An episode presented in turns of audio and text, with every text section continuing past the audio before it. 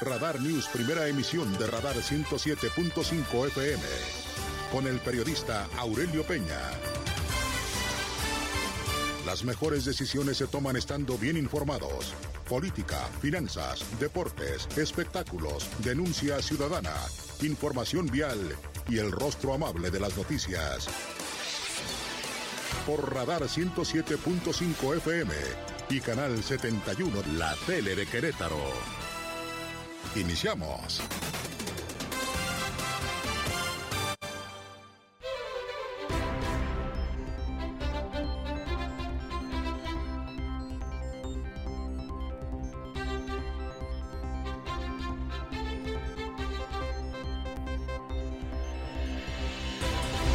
¿Cómo le va? Buenos días, gracias. Además, los saludo como siempre con muchísimo gusto. Son ya casi, casi, casi las seis de la mañana eh, de este ya viernes, viernes 6 de enero del año 2023. Como siempre, agradecido por favor su compañía, su amigo servidor Aurelio Peña. Gracias por estar con nosotros aquí en Radar News en esta primera emisión. ¿Qué le trajeron los Reyes? ¿Cómo le fue? ¿Cómo le fue con los Reyes Magos? Una noche también, una noche importante, sin lugar a dudas, para las familias, para las familias queretanas, las familias en México, en varios países también, en América Latina sobre todo, que se celebra esta tradición importante que tiene que ver con el Día de Reyes. Ojalá que le hayan traído lo que usted haya pedido y también que le haya concedido esta posibilidad de mantener la calma, la paz, la tranquilidad, la confianza y que miremos y veamos esa sonrisa de los niños que nos inspiren a ser mejores padres de familia, mejores vecinos, mejores ciudadanos, mejores habitantes, mejores mejores queretanos, ¿no? Gracias las seis de la mañana en punto y que sea también para usted y para todos de muchas, pero muchas bendiciones en este 6 de enero del año 2023 para que pues enfrentemos esta nueva realidad que se vive también en nuestro país con esta con esta ancla que me parece muy importante y que tiene que ver con los valores y principios que aprendemos en la familia. Día de Reyes,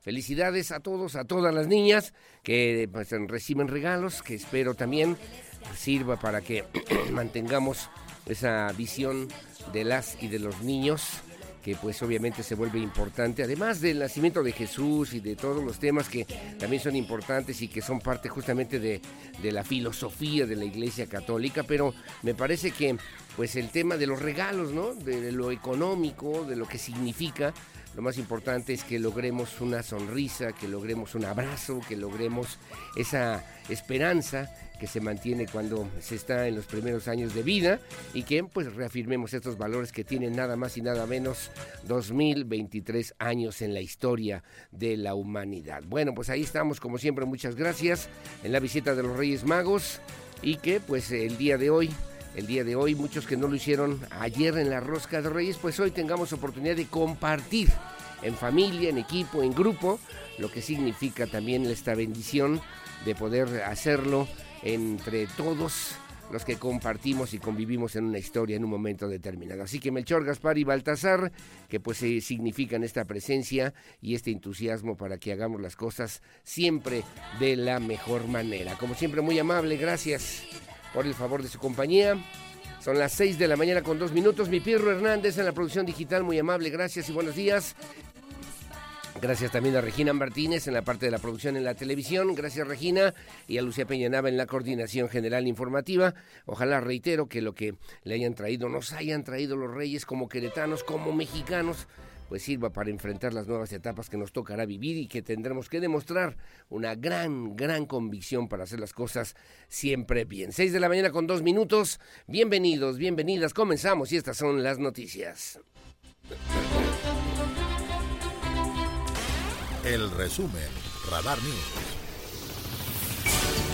Bueno, el día de hoy es Día de la Enfermera, Día de la Enfermera, déjeme referirle, enfermeras, enfermeros, que obviamente también tenemos que reconocer, habrá una ceremonia a nivel nacional y obviamente también a nivel local, es reconocer la virtud, la virtud que en su momento también se planteó y lo hizo el, médico José Castro eh, Villagrana, director del Hospital Juárez en México, lo instituyó en 1931. Este médico Villagrana, José Castro Villagrana, calificó también la presencia de las enfermeras, de los enfermeros como regalo, el mejor regalo de los reyes, sobre todo para las y los pacientes, prestar ayuda, cuidados a una persona enferma en un cuerpo, en un alma, en una situación complicada, bueno, pues refiere realmente una gran calidad, una gran calidad de servicio, de servicio a la sociedad y de servicio a la humanidad.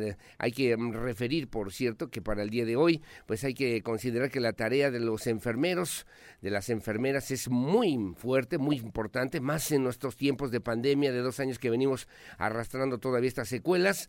Y bueno, a veces o muchas veces no lo valoramos, no lo reconocemos, pero esta profesión les ha ofrecido también un gran prestigio social, no ganancias, porque ganan no bien, no ganancias, aunque saben también que pues obviamente tienen y merecen el reconocimiento de la sociedad, de la sociedad mexicana. El día de hoy, el día de hoy a propósito justamente del Día de la Enfermera, en virtud de lo que pues obviamente significa la posibilidad de agradecer y de reconocer a las enfermeras, a los enfermeros en los hospitales en momentos complicados, como el mejor día de reyes que hemos podido recibir, sobre todo dentro del sector salud. A todas, a todos, enhorabuena y agradecimiento siempre por su labor incansable, sensible, humana y para que pues también aportemos en lo que significa estas categorías sociales de reconocimiento de valor y que ojalá también pues tengan una remuneración económica importante para que puedan desarrollar de mejor manera su trabajo, su profesión, su oficio y puedan vivir de mejor manera para sus familias. Enhorabuena, gracias y felicidades 6 de la mañana con 5 minutos.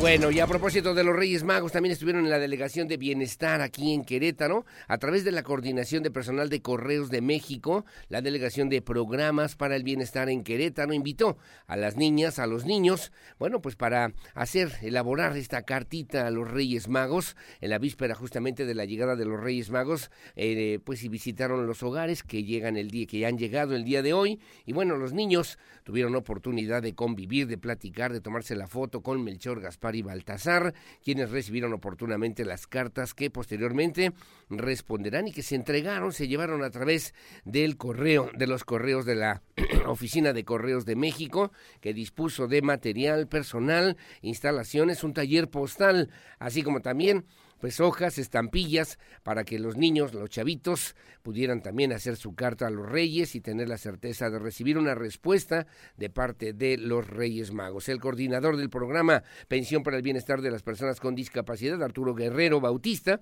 partió la rosca de reyes ahí con los chavitos, entregó aguinaldos a los más de 200 niños que acudieron a las instalaciones de la oficina de la Secretaría de Bienestar aquí en Querétaro y que están también dentro de este programa de apoyo, de apoyo, de trabajo, de esfuerzo conjunto, junto con eh, justamente las autoridades, las autoridades de la Secretaría de Bienestar, Delegación Querétaro. Gracias. Las seis de la mañana con seis minutos. Bueno, en otro tema, en otro tema que parece también de Reyes Magos, de la cartita y del zapatito. Bueno, pues el día de ayer una reunión de trabajo que sostuvieron los el, pues el gobernador de Querétaro, Mauricio Curi González, con el ex gobernador de Querétaro, José Calzada Rovirosa. Intermediaria fue la secretaria de gobierno Guadalupe Murguía Gutiérrez. Bueno, Mauricio Curi y José Calzada hablaron de diferentes temas, de los retos que obviamente tiene la administración actual, la movilidad como uno de los más importantes que destacaron pues eh, ambos queretanos. El gobernador del estado, Curi González, sostuvo esta reunión ahí en la Casa de Gobierno, en la Casa de Gobierno, ahí en el Centro Histórico de Querétaro. Ahí el ex gobernador José Calzada Rovirosa, pues se refirió también esta relación de confianza, de amistad, de respeto de respeto y bueno, pues abordaron diferentes temas de la administración, de lo que tiene que ver con el contexto nacional y de lo que obviamente significan pues los temas políticos importantes, los retos que vienen para Querétaro, como referían el tema de la movilidad, entre otros muchos que también eh, tocaron y abordaron durante este desayuno que tuvieron en la Casa de Gobierno. Aseveraron también que la plática eh, tuvo que ver con eh, lo que significan los grandes retos y desafíos para Querétaro, una charla de amigos, una charla de amigos y bueno, con este respeto institucional, obviamente reiterando también pues este trabajo y esfuerzo conjunto con el gobernador del estado, Mauricio Curi González. Un área de oportunidad, hay además posibilidad y visión importante en los diferentes temas que se tendrán que afrontar, 5 de febrero, movilidad, seguridad, desarrollo educativo, salud, entre otros, infraestructura en los 18 municipios, obviamente de algunos de los temas que obviamente se trataron justamente en esta reunión el día de ayer entre el gobernador del estado, Mauricio Curi González, y el ex gobernador queretano José Calzada Roviros. Así lo dijo el gobernador Mauricio Curi González. Para mí es muy importante la experiencia de los exgobernadores y me he juntado con varios y por supuesto el gobernador Calzada que hizo una gran gestión es parte de los que me pueden dar muy buenos consejos. ¿Qué tema trataron? Pues todos, políticos. Todos, de todos. además ha estado Mauricio Curi en una serie de reuniones, de acercamientos importantes con diferentes representantes de la sociedad, de la sociedad queretana, que tienen una visión, que tienen experiencia, que tienen confianza en este desarrollo que obviamente se tiene que lograr aquí en el estado de Querétaro. Le preguntaron también los reporteros que estaban ahí cubriendo, cubriendo la información en la, en la Plaza de los Perritos, aquí en el centro histórico de Querétaro. Le preguntaron al ex gobernador José Calzada Rovirosa, bueno, los temas que se abordaron durante esta reunión, como había sido, decía cordial, cordial, una invitación que agradeció de parte del gobernador Mauricio Curi González y bueno, sobre todo, sobre todo trabajar en favor de Querétaro. En días pasados tuvimos oportunidad también de platicar con el gobernador Curi González y nos decía, obviamente, lo que nosotros esperamos de Querétaro y lo que nosotros también estamos haciendo todos los días. Nosotros somos todos los ciudadanos que pues obviamente en este estado en este estado hemos encontrado una gran oportunidad para poder desarrollarnos y con ello pues mantener justamente estos niveles que han distinguido a Querétaro durante muchos años. ¿Qué fue lo que dijo José Calzada Rovirosa? Así lo comentó a los micrófonos de Radar News Primera Emisión. Fue una reunión cordial, fue una reunión de, de diversos temas, ninguno en lo particular. Yo le aprecio mucho al gobernador que me haya invitado, que me haya convocado para tener este encuentro. La verdad es que, eh, digamos, no un tema preponderante, fue, una plática de amigos. Mencionaba el gobernador el tema de la movilidad, evidentemente también lo fue en mi momento y también en la administración pasada, siempre es un tema siempre es un tema que hay que atender. El tema de la seguridad, que Querétaro se distingue en materia de seguridad, pero no hay que dejar de trabajar en ello. En fin, lo tiene muy claro. Bueno, lo tiene muy claro. Y luego, bueno, pues la pregunta obligada de parte de los reporteros y reporteras era qué va a pasar con la Alianza Va por México, porque como usted sabe, bueno, pues José Calzada Rovirosa representó una administración estatal eh, priista, priista, y bueno, pues obviamente la de Mauricio Curi González con una visión desde la perspectiva del Partido Acción Nacional, pues se habló de la alianza, de la Alianza Va por México, que al decir de José Calzada Rovirosa se debería replicar aquí en Querétaro, en esta alianza que se tendría que consolidar entre el PRI, PAN, incluso el PRD, como una alianza electoral rumbo al 2024. reiteró también José Calzada Rovirosa que no tiene ningún interés político de participar en alguna posición política electoral, eso dice ahora, ya ve que luego los políticos también cambian un poquito en torno a los eh, temas y los momentos y la coyuntura, pero también abonó, abonó al señalar que de parte de la señora Sandra Albarrán de Calzada, a quienes muchos hemos considerado, se han considerado con una posibilidad importante políticamente hablando, bueno, que no van o no quieren al día de hoy participar en temas políticos rumbo a al 2024, pero que si la alianza, la alianza va por México, se pudiera consolidar también aquí en el estado de Querétaro. Así lo comentó, así lo refirió José Calzada Rovirosa.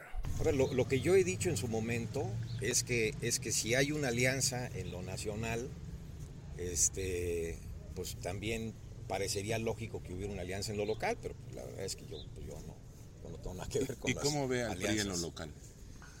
Y está trabajando, está trabajando Abigail. Le ha tocado un momento complejo, pero está trabajando un momento complejo, pero está trabajando, que por cierto, de paso, ¿no? También el día de ayer, la dirigente estatal del Partido Revolucionario Institucional, Abigail Arredondo, bueno, pues eh, denunció formalmente ante el Instituto Nacional Electoral actos anticipados de la doctora Claudia Sheinbaum Pardo, jefa de gobierno, y bueno, dijo que, o quién o quienes resultan responsables, lo señaló Abigail Arredondo, dijo también a, a través de la colocación de espectaculares que se ha llevado a cabo en diferentes estados de la República, incluyendo a Querétaro. Es un posicionamiento indebido de cara al proceso electoral 2024 y que trae consigo la materialización de actos anticipados de precampaña y campaña, la violación al principio de equidad en la contienda y, por supuesto, el uso de recursos públicos y promoción personalizada, refirió también Abigail Arredondo, la dirigente tricolor, señaló que en la denuncia presentada por el Partido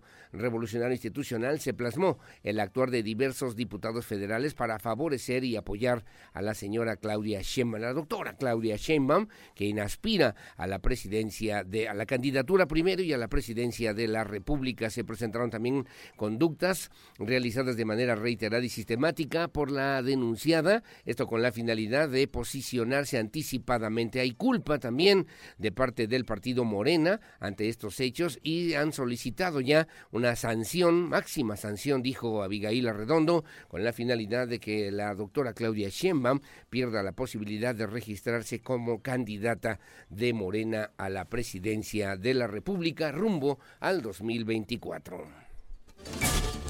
Bueno, muy amable, gracias. Las seis de la mañana con 15 minutos, 6.15 en el municipio de Corregidora se habilitaron ya centros de acopio para pues eh, recoger ahí los árboles navideños, los árboles naturales de Navidad. Se busca evitar que terminen en los drenes, en la vía pública, ayer lo referíamos de alguna manera, serán reutilizados para realizar texturas y también composta, según han referido los funcionarios de servicios públicos municipales allá en Corregidora, donde gobierna Roberto Sosa Pichardo, pues refirieron que es importante eh, importante hacer esta campaña para que las y los ciudadanos tengan conocimiento de dónde se estarán ubicando estos centros de acopio para evitar que los árboles terminen en los drenes, aprovecharlos para su reutilización. Y bueno, en este caso del municipio de Corregidora, los centros de acopio estarán ubicados en la unidad deportiva del pueblito, en la unidad deportiva también de Zapata, la unidad deportiva de Candiles y la unidad deportiva de La Negreta. Así lo refirió el secretario de Servicios Públicos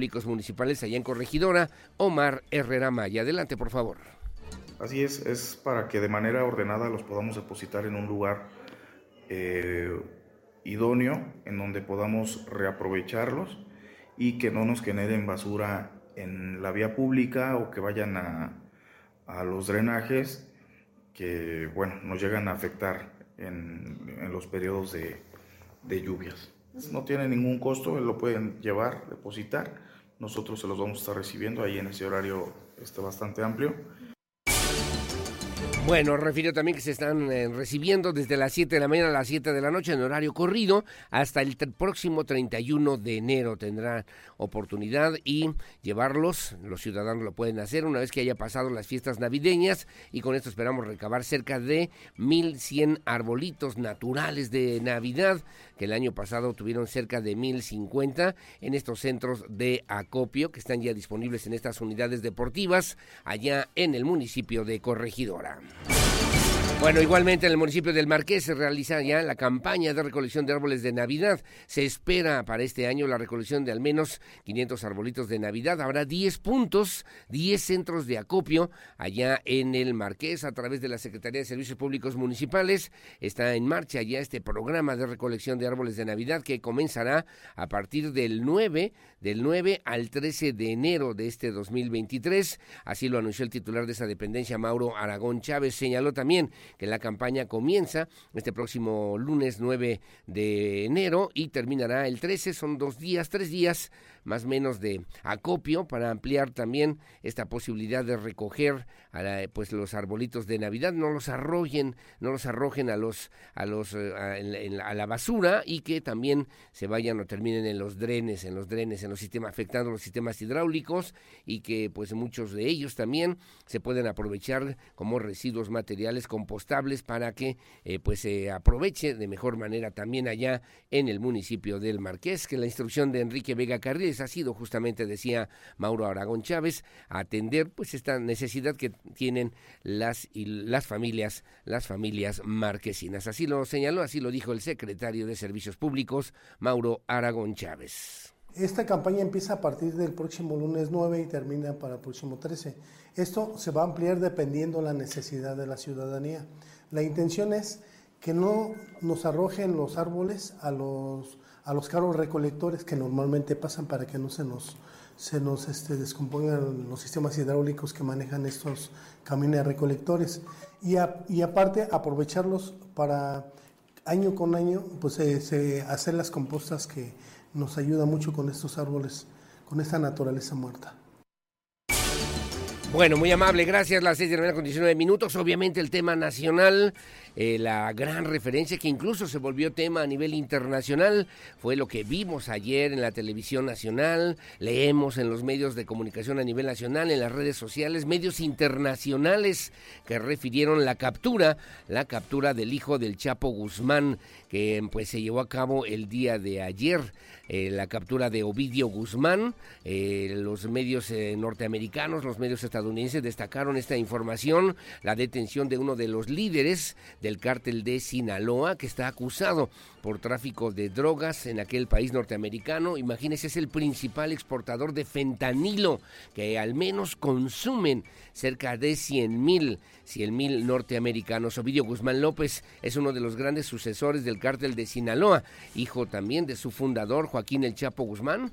Eh, lo era, quien fue detenido el día de ayer en el marco de un operativo que llevó a cabo justamente grupos tácticos especializados del ejército mexicano allá en la ciudad de Culiacán y que incluyó intensos tiroteos, quema de vehículos, cerraron carreteras, cerraron escuelas, cerraron también incluso eh, vuelos de avión, también corridas de camiones desde varios estados de la República, Michoacán, en Jalisco, en Nayarit, y bueno, los medios norteamericanos y en otras partes del mundo reaccionaron ante la detención de uno de los personajes más buscados por la justicia estadounidense por impulsar la venta y distribución de drogas como el fentanilo, no solamente entre la población estadounidense, sino también en otras regiones del mundo. Lord de la droga, si le conocen, fue detenido por segunda vez, según la prensa norteamericana, la captura de Ovidio Guzmán generó, generó reacciones inmediatas. Eh, destacaron también que fue una victoria del gobierno mexicano, del gobierno federal de Andrés Manuel López Obrador,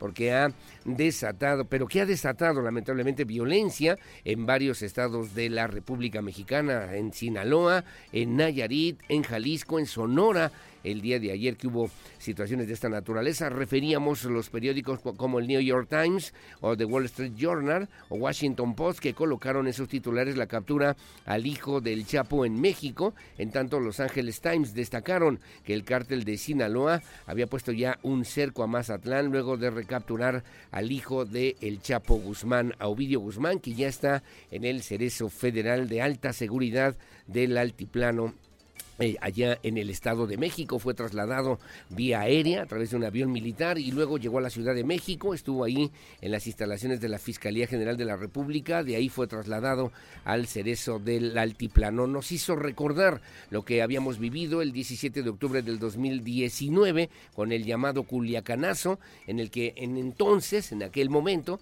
fue puesto en libertad, incluso por órdenes del presidente Andrés Manuel López Obrador, como él mismo lo reconoció en algún momento en la conferencia mañanera. Le comento este el día de ayer, hay que marcarlo también en la historia, la detención de Ovidio Guzmán, hijo de Joaquín El Chapo Guzmán, allá en Culiacán, Sinaloa, que provocó bloqueos, incendios, cierres viales. No hay en este momento negocios abiertos, no hay escuelas, no hay también actividades, actividades eh, de ninguna naturaleza, no solamente económicas, laborales, sociales, allá en Culiacán, Sinaloa, ante los hechos que se registraron el día de ayer y que coordinaron elementos efectivos del Ejército Mexicano, de la Secretaría de la Defensa Nacional y de la Guardia de la Guardia Nacional en nuestro país. El secretario, el secretario Luis Crescencio Sandoval, secretario de la Defensa Nacional, dio a conocer los primeros detalles, los pormenores que pues en su momento cuando estaban en la mañanera y estaba ocurriendo el operativo, el presidente López Obrador dijo no tengo todavía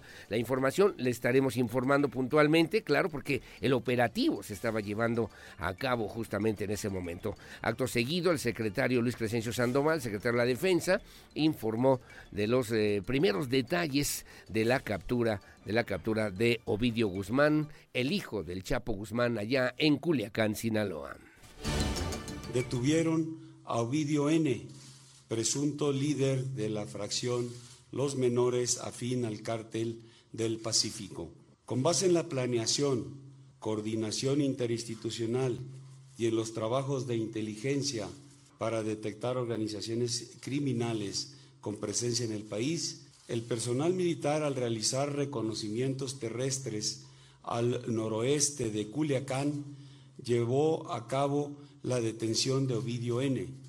Citada detención fue derivada de seis meses de trabajos de reconocimiento y vigilancia en el área de influencia de este grupo criminal, donde se tenía conocimiento que llevaba a cabo sus actividades ilícitas. Personal de la Guardia Nacional, con apoyo a distancia del Ejército Mexicano, lograron identificar personal armado a bordo de varias camionetas tipo pick-up algunas con blindaje artesanal característico de las organizaciones criminales. Bajo este escenario, la Guardia Nacional se coordinó de manera inmediata con la novena zona militar en Culiacán, Sinaloa, misma autoridad que hizo las coordinaciones con todas las instancias correspondientes.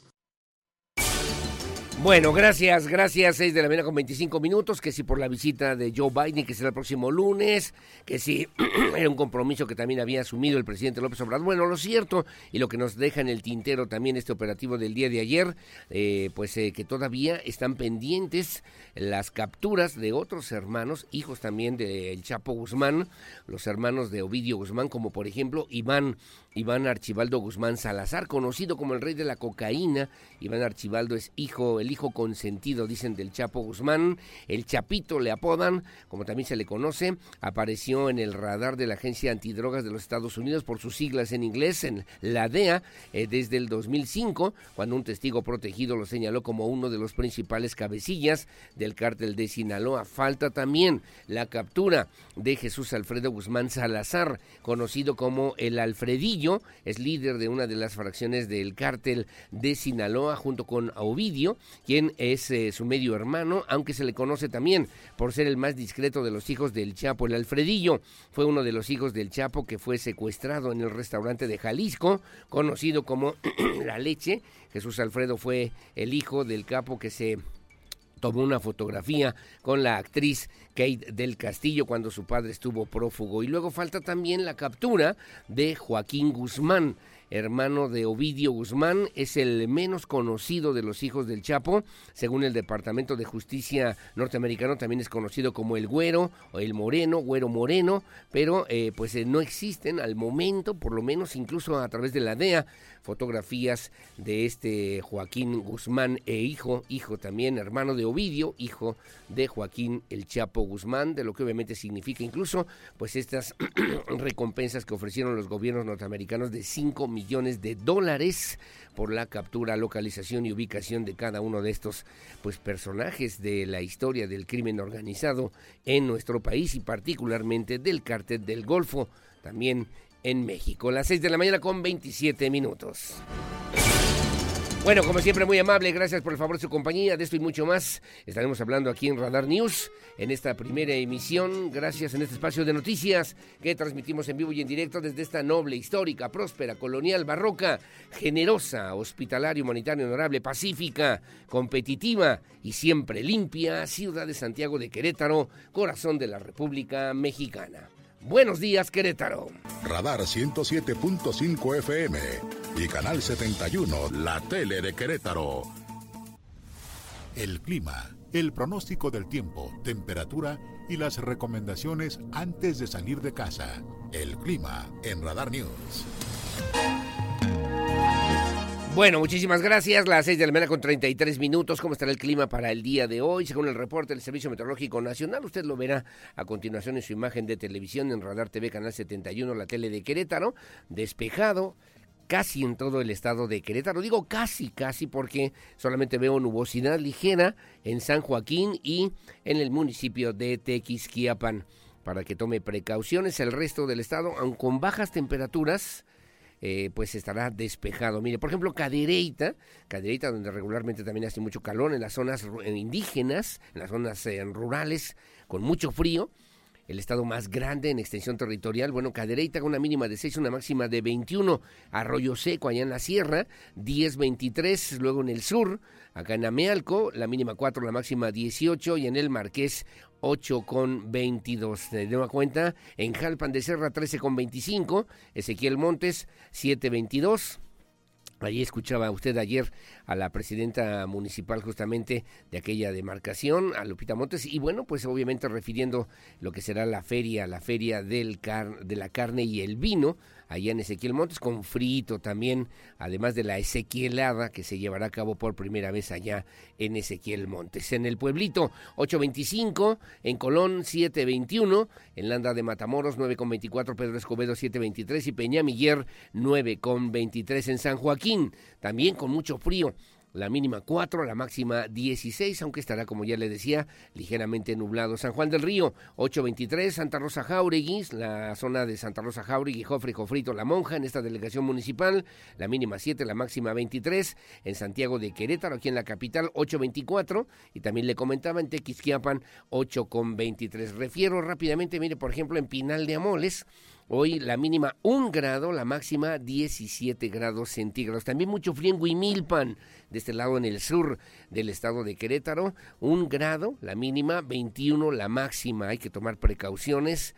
Y en la zona de Tolimán, también en las zonas indígenas de Tolimán, la mínima 6, la máxima 24 grados centígrados o Celsius para el día de hoy para que por favor se abrigue, se abrigue, evitemos cambios bruscos de temperatura. Y en el tema de la influenza, COVID-19 y lo que significan estas enfermedades eh, respiratorias, pues que pongamos atención, uso de cubrebocas si va a asistir algún espacio, algún lugar público, para que también pues eh, ayudemos en la medida de lo posible a las autoridades correspondientes, sobre todo en materia de salud en el estado de Querétaro. Las 6 de la mañana con 35 minutos.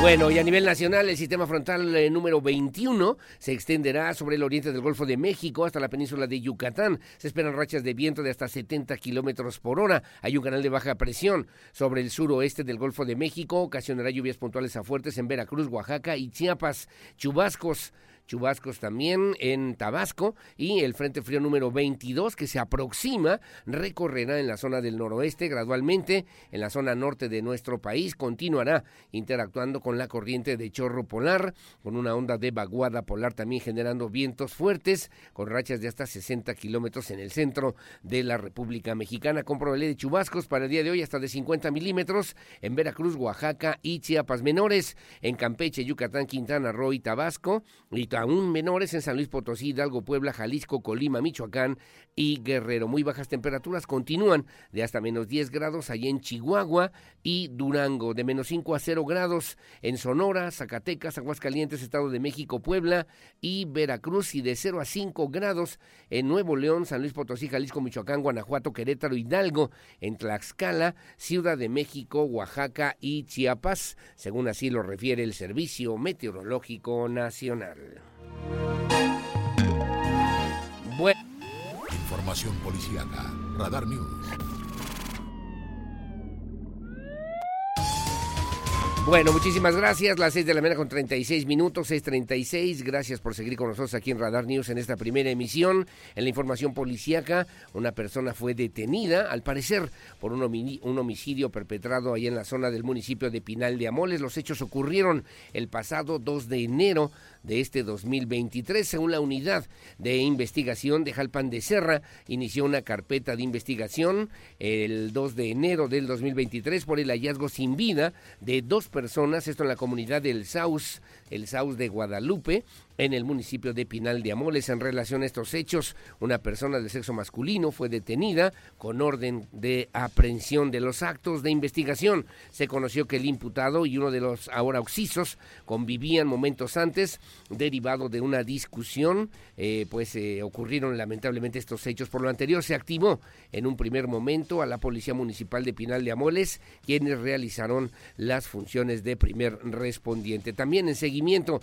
a la investigación inicial, y para obtener más datos de prueba se realizó un cateo en el domicilio, en un domicilio allí en Pinal de Amoles, lugar donde se localizó un arma punzo cortante de estilo machete, posiblemente utilizada para cometer el ilícito. Con datos de prueba integrados en la carpeta de identificación se obtuvo la plena identificación del posible interviniente, por lo que se solicitó y obtuvo una orden de aprehensión por el delito de homicidio calificado. El mandato judicial fue cumplimentado la tarde del pasado 4 de enero de este año. En las próximas horas se realizará la audiencia inicial en la que se ha solicitado ya la vinculación a proceso de esta persona presunto responsable del delito de homicidio de dos de sus contertulios, como dirían los clásicos, después de una eh, larga reunión y borrachera y que acabó lamentablemente en tragedia allá en la zona del municipio de Pinal de Amoles. Bueno, y una fuerte carambola, choques de impacto que ocurren casi todos los días aquí en la zona metropolitana de Querétaro. Bueno, pues esto fue ahí enfrente de la Alameda, una camioneta de transporte de personal eh, de la Policía Estatal. Bueno, pues le debo referir a usted, se vio involucrada justamente en estos hechos, según las referencias eh, que se lograron recabar en el cruce de Avenida Constituyentes y Pasteur, en el centro de la capital. Según los primeros reportes, pues esta camioneta que pertenece a la Secretaría de Seguridad Ciudadana, intentó ganarle el paso, el cambio de luces al semáforo, lo clásico, ya sabe usted, en el proceso fue impactada por un vehículo particular y a su vez una camioneta particular también se vio implicada, hubo la necesidad de recurrir a través de los números de emergencia del 911 a las eh, pues ambulancias del Centro Regulador de Urgencias Médicas, Policía Estatal también como paramédicos de Protección Civil y bomberos para ah, pues atender este siniestro vial. Ah, afortunadamente le debo decir a usted, la revisión de los tripulantes de los vehículos involucrados, pues no hubo lesiones de consideración o que pudieran poner en riesgo su integridad física, por lo que no ameritaron traslado a los hospitales y solamente recibieron atención en el lugar. Se decía que la persona que obviamente fue la presuntamente responsable de esta carambola, pues fue justamente quien manejaba la camioneta de transporte de personal de la policía estatal aquí en la capital queretana. Bueno, muy amable, gracias. Las seis de la mañana con 40 minutos, 6.40. Gracias por seguir con nosotros. Solamente un tema importante y rápidamente le comento a usted. Ayer tarde noche, a través del área de comunicación social del gobierno municipal de Querétaro, bueno, pues se informó de la detención y captura de un sujeto, un sujeto con base en el análisis también de la información de las denuncias formales de la ciudadanía a través de la línea 911, dice a través de un comunicado de prensa y de la operatividad policial. La Secretaría de Seguridad Pública Municipal informó ah, que ayer en la noche se logró la detención del probable responsable de haber cometido ilícitos a bordo de una unidad vehicular tipo motocicleta. Asimismo, se informa que al momento de la detención se le localizó entre sus pertenencias un arma blanca, llaves limadas. El detenido ha sido trasladado ya y presentado ante las autoridades correspondientes para dar continuidad a su situación jurídica. Se exhorta a la ciudadanía a reportar cualquier situación sospechosa o ilícita a través de la línea única de emergencia 911 o bien a través del 089. Incluso el secretario Juan Luis Ferrusca Ortiz, secretario de Seguridad Pública Municipal, habló al respecto. Adelante, por favor. Basado en el análisis e información de las denuncias formalizadas que realizaron los ciudadanos del municipio de Querétaro relativos a diversos ilícitos de un presunto responsable que cometía sus robos a bordo de una motocicleta. Informamos a los ciudadanos que el día de hoy, esta noche, fue detenido. Llevaba consigo una navaja y llaves limadas. Se le aseguró también una motocicleta. Será puesto a disposición de las autoridades correspondientes para que continúen con las indagatorias. Bueno, gracias. Seguiremos informando a propósito de este tema con muchísimo gusto. Son las 6 de la mañana con 42 minutos.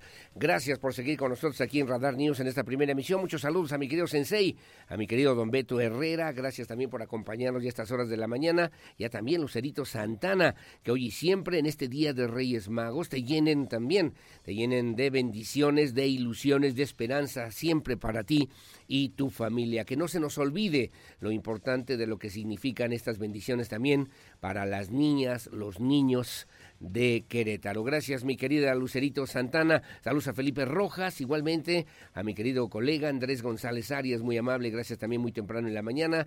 A mi amigo y colega, jefe de información del periódico Noticias, Luis Montes de Oca. También muchísimas gracias. Hacemos una pausa. César Millán, igualmente Marta Olvera, abogada ya, Marta Olvera. Muchos saludos y gracias también por continuar con nosotros. Las seis con tres de la mañana, hago una pausa, regreso para pues, presentarle a usted lo que se publica hoy en la prensa nacional y también en la prensa queretana. Pausa y volvemos.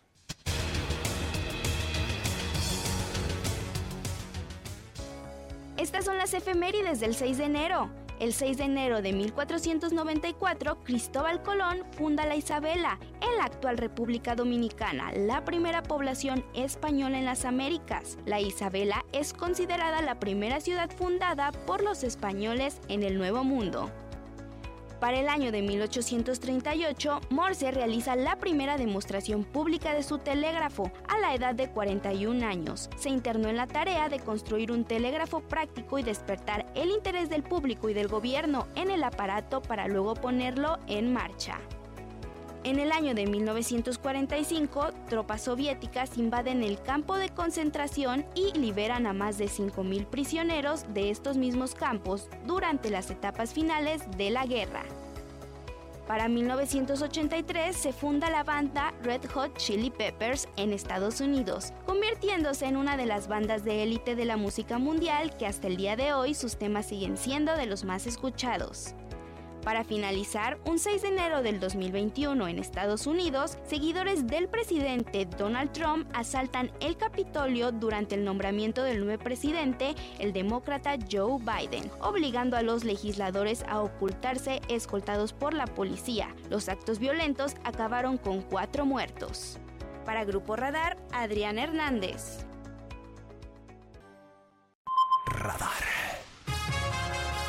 Radar News Primera Emisión. Inicia tu día bien informado con Aurelio Peña, porque usted ya nos conoce. Regresamos por Radar 107.5 FM y Canal 71, la tele de Querétaro. Para estar al día, necesita saber qué pasa en México. Estas son las notas más importantes de los periódicos nacionales en Radar News. Bueno, muchas gracias. Las seis de la mañana con 50 minutos. Abrazo y saludos a Gerardo Vázquez Mellado, es director de promoción turística. Nos hace favor también de acompañarnos y de sintonizarnos. Muchas gracias a Lupita Mendoza. Gracias también a don Higinio Domínguez, allá en el municipio de Corregidora. Bueno, que se publica hoy en la prensa nacional. Bueno, el tema obviamente es Ovidio Guzmán, el hijo del Chapo Guzmán. Dice hoy el periódico Reforma, dice el periódico Reforma, ocho columnas. Biden lo pide y YAMLO lo tiene. Señala también que descarta a la Secretaría de Relaciones Exteriores una extradición en fast track para el hijo del Chapo Guzmán, tres días antes de que el presidente de Estados Unidos, Joe Biden, arribe a nuestro país.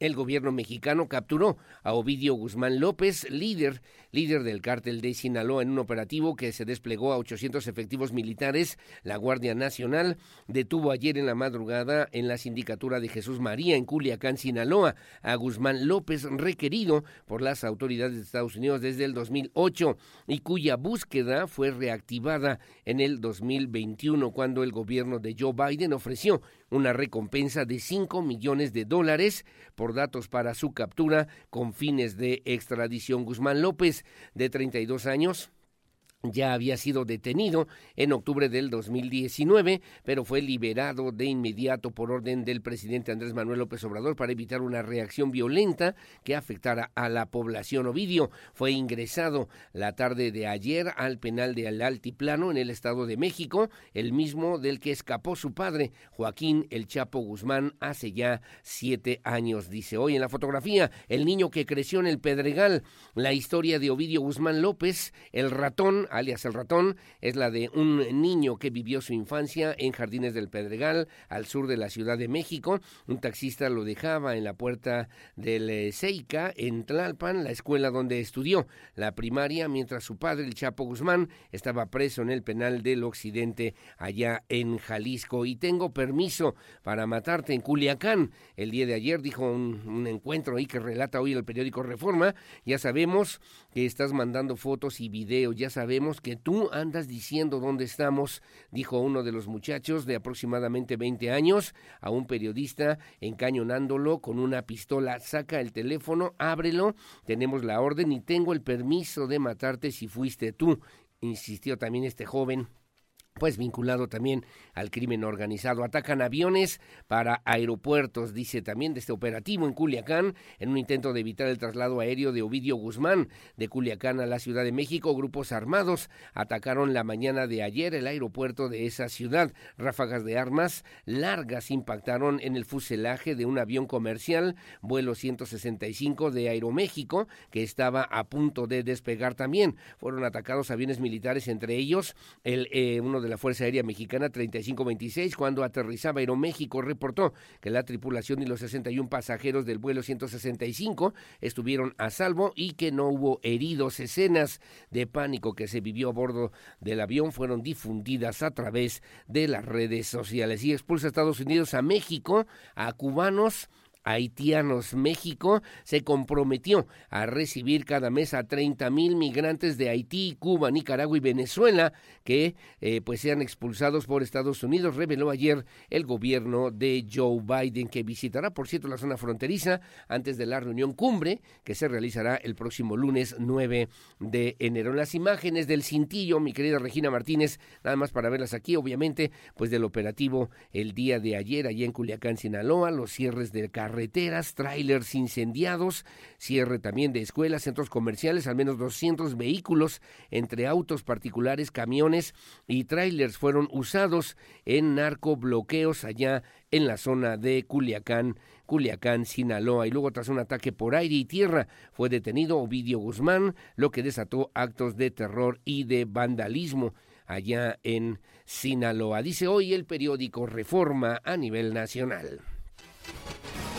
Bueno, rápidamente en el Universal, en el Universal, en el Gran Diario de México, dice ocho columnas, Welcome to Mexico, presidente Biden, y viene la fotografía, la, fotografía de Ovidio Guzmán, recapturan en Sinaloa a Ovidio Guzmán, hijo del Chapo, a tres días de la visita del mandatario de Estados Unidos, Marcelo Ebrard descartó que el gobierno mexicano realice una extradición fast track del narcotraficante, y bueno, pues obviamente hace el relato de todo lo que fue este, este día, el día de ayer, que hay que marcarlo también en la historia nacional, refiere el helicóptero en el que Ovidio fue llevado hacia la zona del cerezo del altiplano y la primera imagen, la primera imagen de Ovidio de Ovidio eh, Guzmán, que circula ya en las redes sociales luego de su detención, muestran cambios físicos como por ejemplo la barba y finalmente, finalmente también en la fotografía habla de pues estos bloqueos, tiroteos, quema de vehículos, cierre de negocios se registraron ayer en Culiacán, Sinaloa, luego del operativo en el que fue detenido Ovidio Guzmán. Dice hoy el periódico El Universal, el gran diario de México.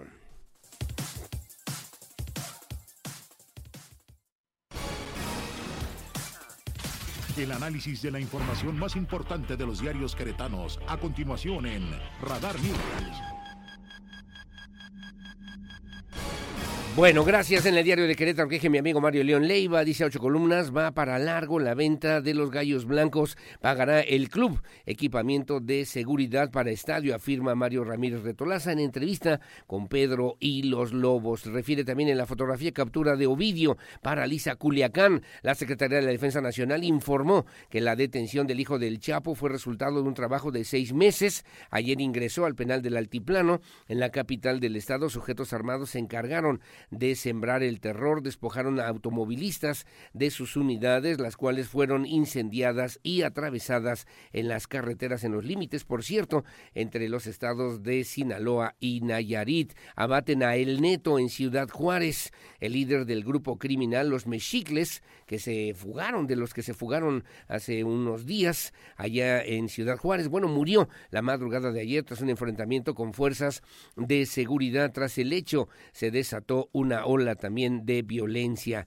allá en Chihuahua. Curi Pepe, Curi González y José Calzada hablan de seguridad y movilidad. Se reunieron el gobernador panista y el exmandatario priista para hablar, para hablar sobre los temas de política y administración, dice también en la fotografía, y mantienen viva la tradición. El recinto donde es Navidad todo el año se ubica en San Juan del Río. Reunió 800 representaciones artesanales provenientes de diversos estados y países. Dice hoy en la columna cuarto de guerra, más de un priista trabaja para Mauricio Curi, dice hoy en la columna.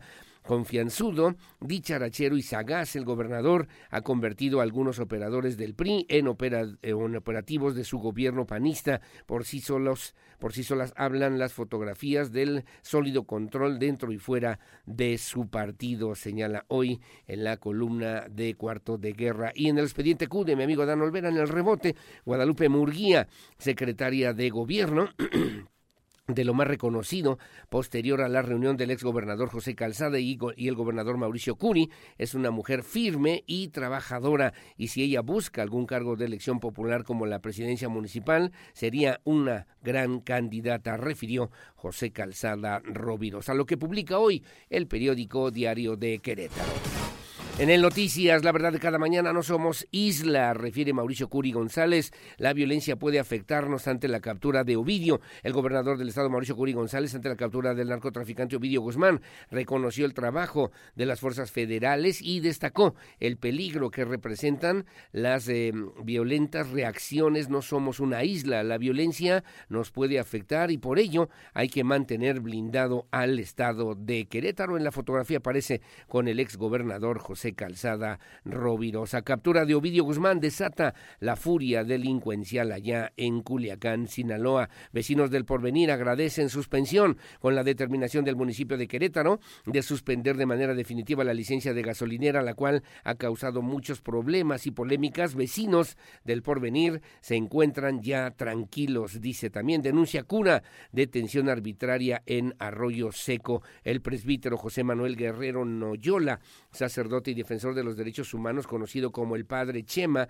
denunció haber sido eh, agredido, intimidado y detenido ilegalmente en un retén instalado en el crucero del municipio de Arroyo Seco, allá en la zona serrana de Querétaro. Hombre se arroja de puente tras huir de la zona de Juriquilla, tras huir por haber cometido un atraco en la zona comercial de Juriquilla. Un hombre murió en carriles centrales de Paseo de la República luego de que presuntamente se había arrojado del puente Y finalmente impulsa Sejuve, la Secretaría de la Juventud, talento de la juventud queretana, dice el día de hoy precisamente sobre este mismo esfuerzo en el periódico Noticias, la verdad de cada mañana.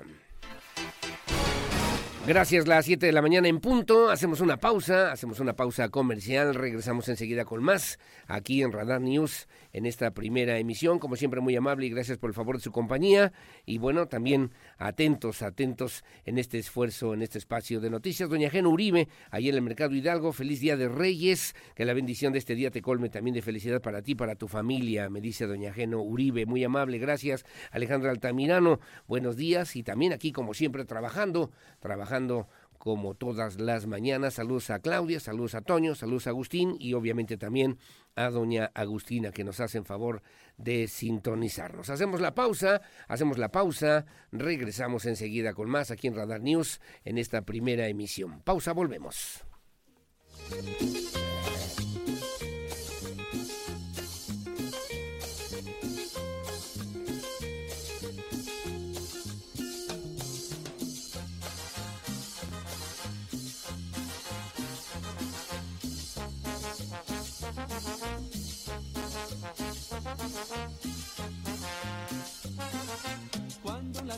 Siempre te veo, linda enfermera, toda de blanco, siento que mi vida se va enfermando por un beso tuyo, no sé qué hacer.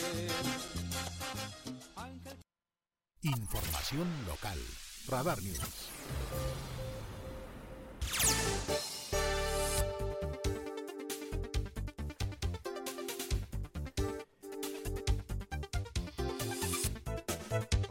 Bueno, gracias, la 7 de la mañana con 5 minutos, 7.5, muy amable, gracias. El día de hoy vamos a platicar con el presidente de Coparmex y vamos a platicar del tema que tiene que ver con lo del Culiacán, lo de Culiacanazo hace ya casi tres años y luego eh, lo que ocurrió el día de ayer con la detención de Ovidio Guzmán. ¿Por qué? Porque está paralizada literalmente la economía allá en Sinaloa, no solamente el cierre de las escuelas, los negocios, los centros comerciales, eh, la gente no puede circular, en fin, se ha generado una tensión mm, de pues de, para los ciudadanos obviamente complicado porque pues no pueden realizar sus actividades cotidianas, ¿no? Se supone que el próximo lunes comienzan ya las clases, las labores, la actividad normal, normal, pero pues sí con mucho, con mucho miedo que habrá que voltear, ¿no?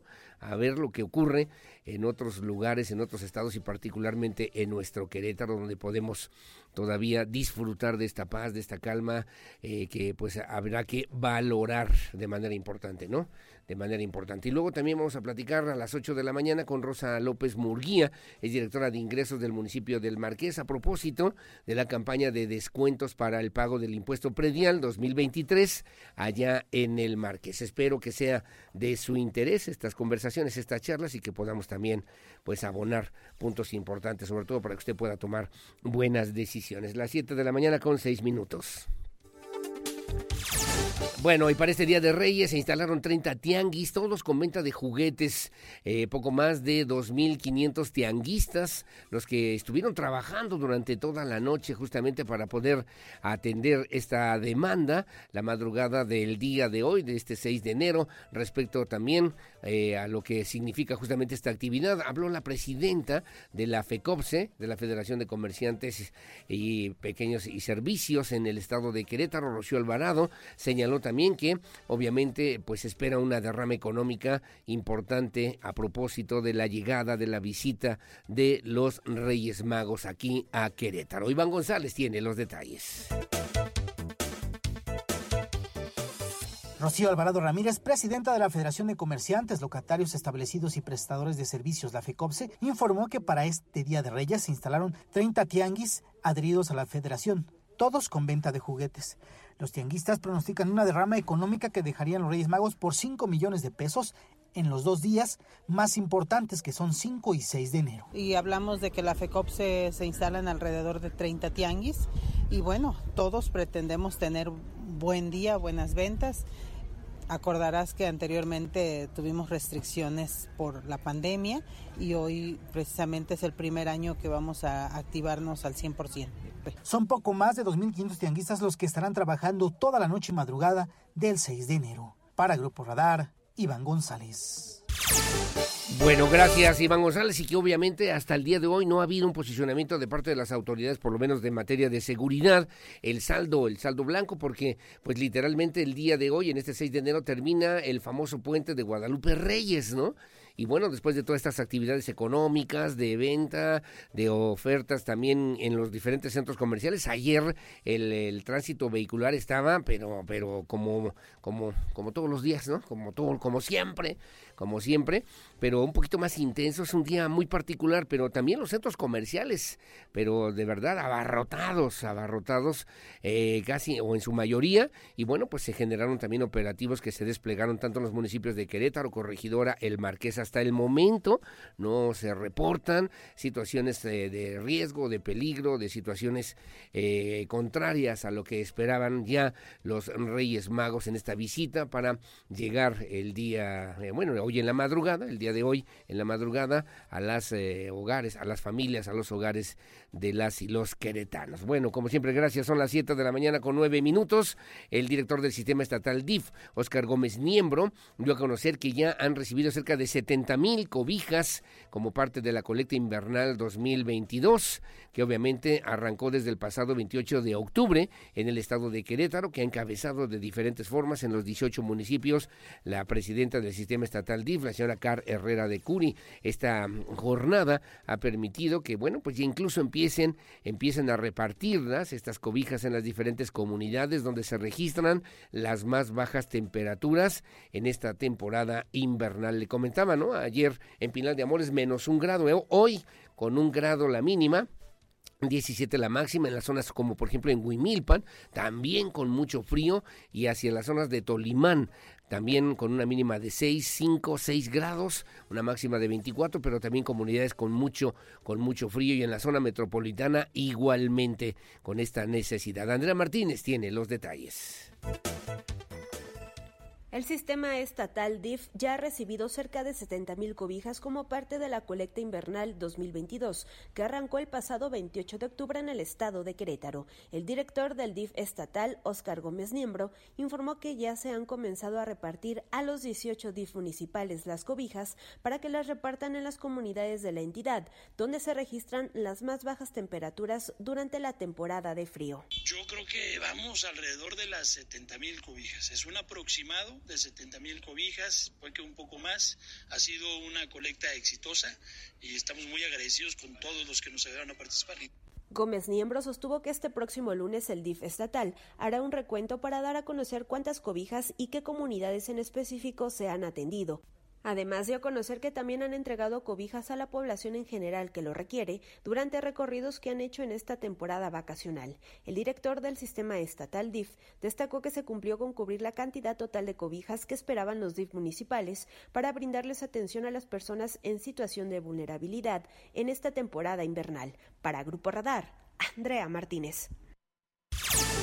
Gracias, muy amable, gracias mi querida Andrea Martínez, eh, hablando obviamente sobre estos temas que también son importantes. Muchos saludos, gracias a mi querido Leonardo Favela, un abrazo allá en Jardines de la Hacienda. Saludos, gracias a don Pedro Alberto Rodríguez igualmente. Y bueno, ahí comentarios rápidamente, mi querida Lucía.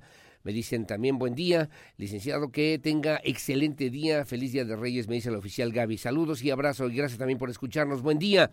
Buen día, me dice Mónica Bolaños, como cada mañana para compartirte mi carta a los Reyes Magos. Que está bien, ¿eh? ¿Usted qué le pediría o qué le pidió a los Reyes Magos, no? Por lo menos aquí en Querétaro y en nuestro país. Que se acabe el COVID, que acabe la guerra de Ucrania contra Rusia, que reabran el Estadio Corregidora y por último, que le echen ganas a la obra de 5 de febrero. Felicidades a todos los niños y niñas del mundo, me dice hoy Mónica Bolaños. Está bien, ¿no? Está bien. Ayer escuchaba yo a mi amigo Miguel Ángel Álvarez ahí en Estéreo Cristal en la 101.1 y decía, yo, yo pediría que tuviéramos en Querétaro una terminal de autobuses que fuera acorde con lo que hoy necesitamos ya en Querétaro, ¿no? No es una petición, es una, es una petición, una cartita a los Reyes Magos, pero usted qué pediría, ¿no? También sería bueno, también sería bueno, yo al final que si lo puedo comentar yo, ¿cuál, qué pediría a los Reyes Magos?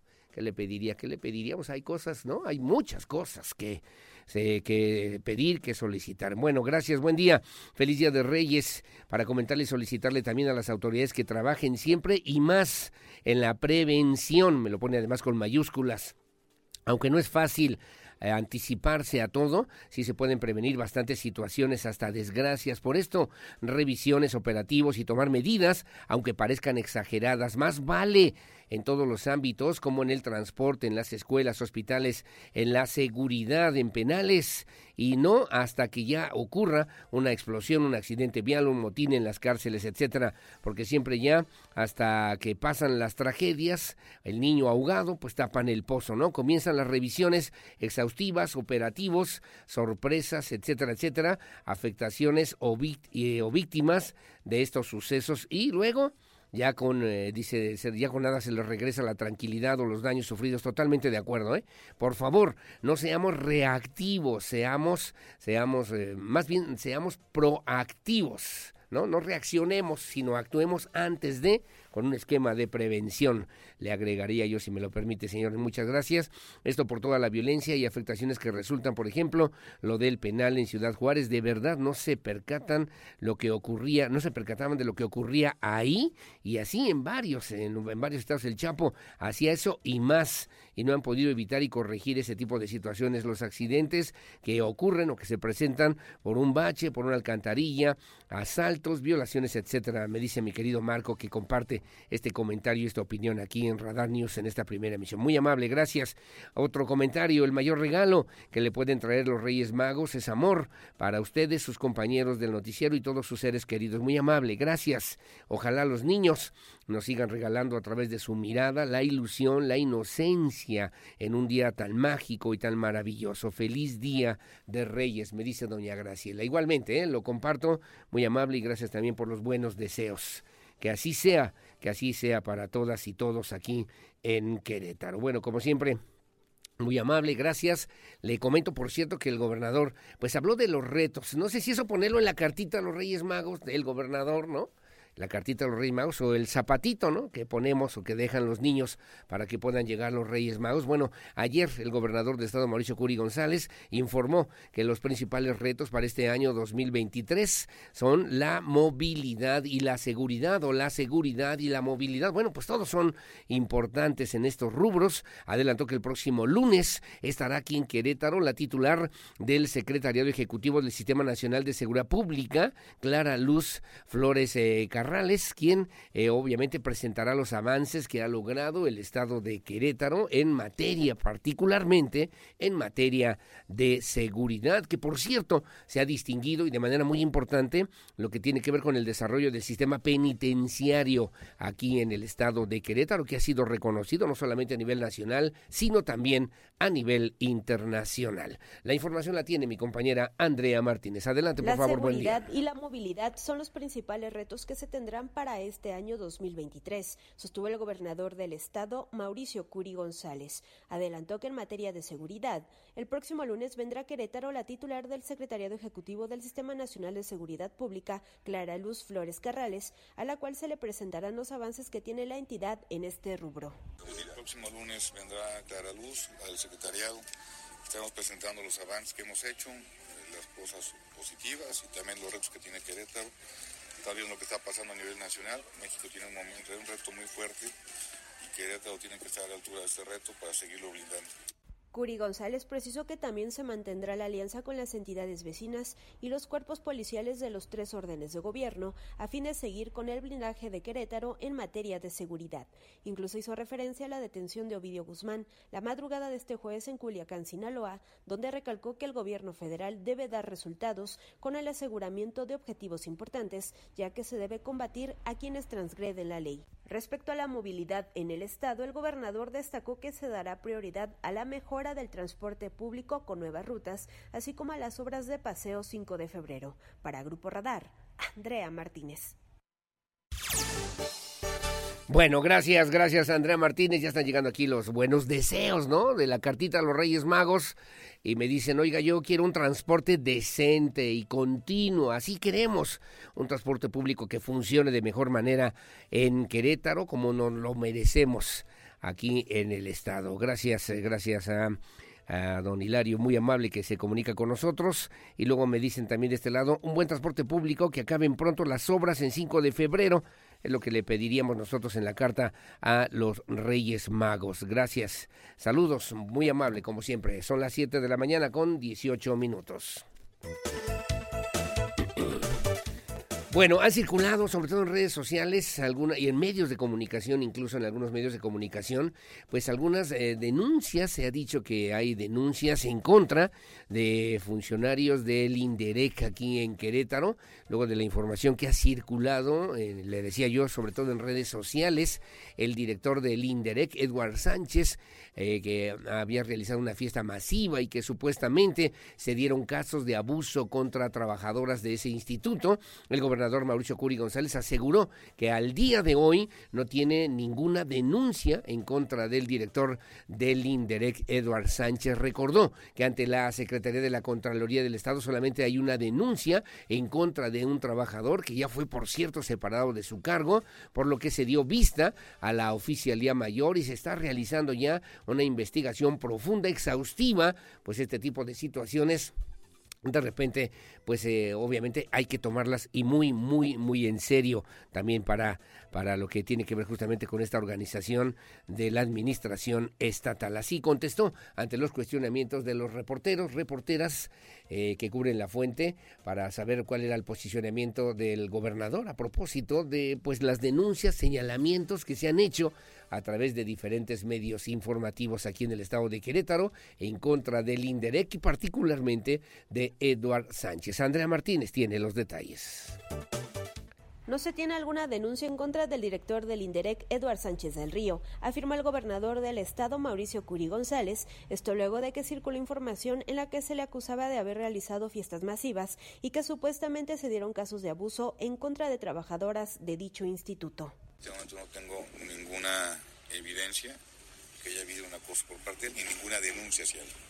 Curi González enfatizó que se tendrá que comprobar el tema de las presuntas fiestas que se organizaban en el INDEREC. Recordó que ante la Secretaría de la Contraloría Estatal solamente hay una denuncia en contra de un trabajador de dicho instituto, por lo que se dio vista a la Oficialía Mayor y se realiza una investigación profunda, pues este tipo de situaciones se toman muy en serio. También el mandatario estatal descartó que tenga contemplado algún cambio en su gabinete hasta este momento, pero reiteró que todos los funcionarios de su administración se juegan su puesto todos los días. Para Grupo Radar, Andrea Martínez. Bueno, que no hay ninguna denuncia formal en contra de Eduard Sánchez, reiteró el gobernador del estado de Querétaro, eh, Mauricio Curi González. Hay hacia algunos funcionarios del INDERE que están siendo ya investigados por parte de la Contraloría, de la Secretaría de la Contraloría, y que están también haciendo las indagatorias correspondientes de todas las denuncias que pudieran aparecer a propósito de este, de este hecho, de esta situación que se ha ventilado a través de los medios informativos y que posteriormente se haga también la denuncia formal ante la instancia correspondiente que tendría que ser la Fiscalía General del Estado de Querétaro si hubiera, si hubiera la comprobación de algún caso, pues de acoso sexual o de acoso laboral que pudiera estar ocurriendo justamente allá o aquí en Querétaro en el Inderec particularmente. Siete de la mañana con 21 minutos, hacemos una pausa, hacemos una pausa, regresamos enseguida con más. Eh, aquí en Radar News en esta primera emisión. Como siempre, muy amable y gracias por el favor de su compañía. Saludos a través del 442-592-1075, que le pediría a usted a los Reyes Magos, ¿no? A los Reyes Magos para que en Querétaro pudiéramos eh, vivir mejor, pudiéramos estar más tranquilos, pudiéramos tener mejor calidad de vida, que eso es en lo que se, están ocupando, se tienen que ocupar las autoridades en los tres órdenes de gobierno. Las 7 de la mañana con 22 minutos, una pausa, volvemos enseguida con más.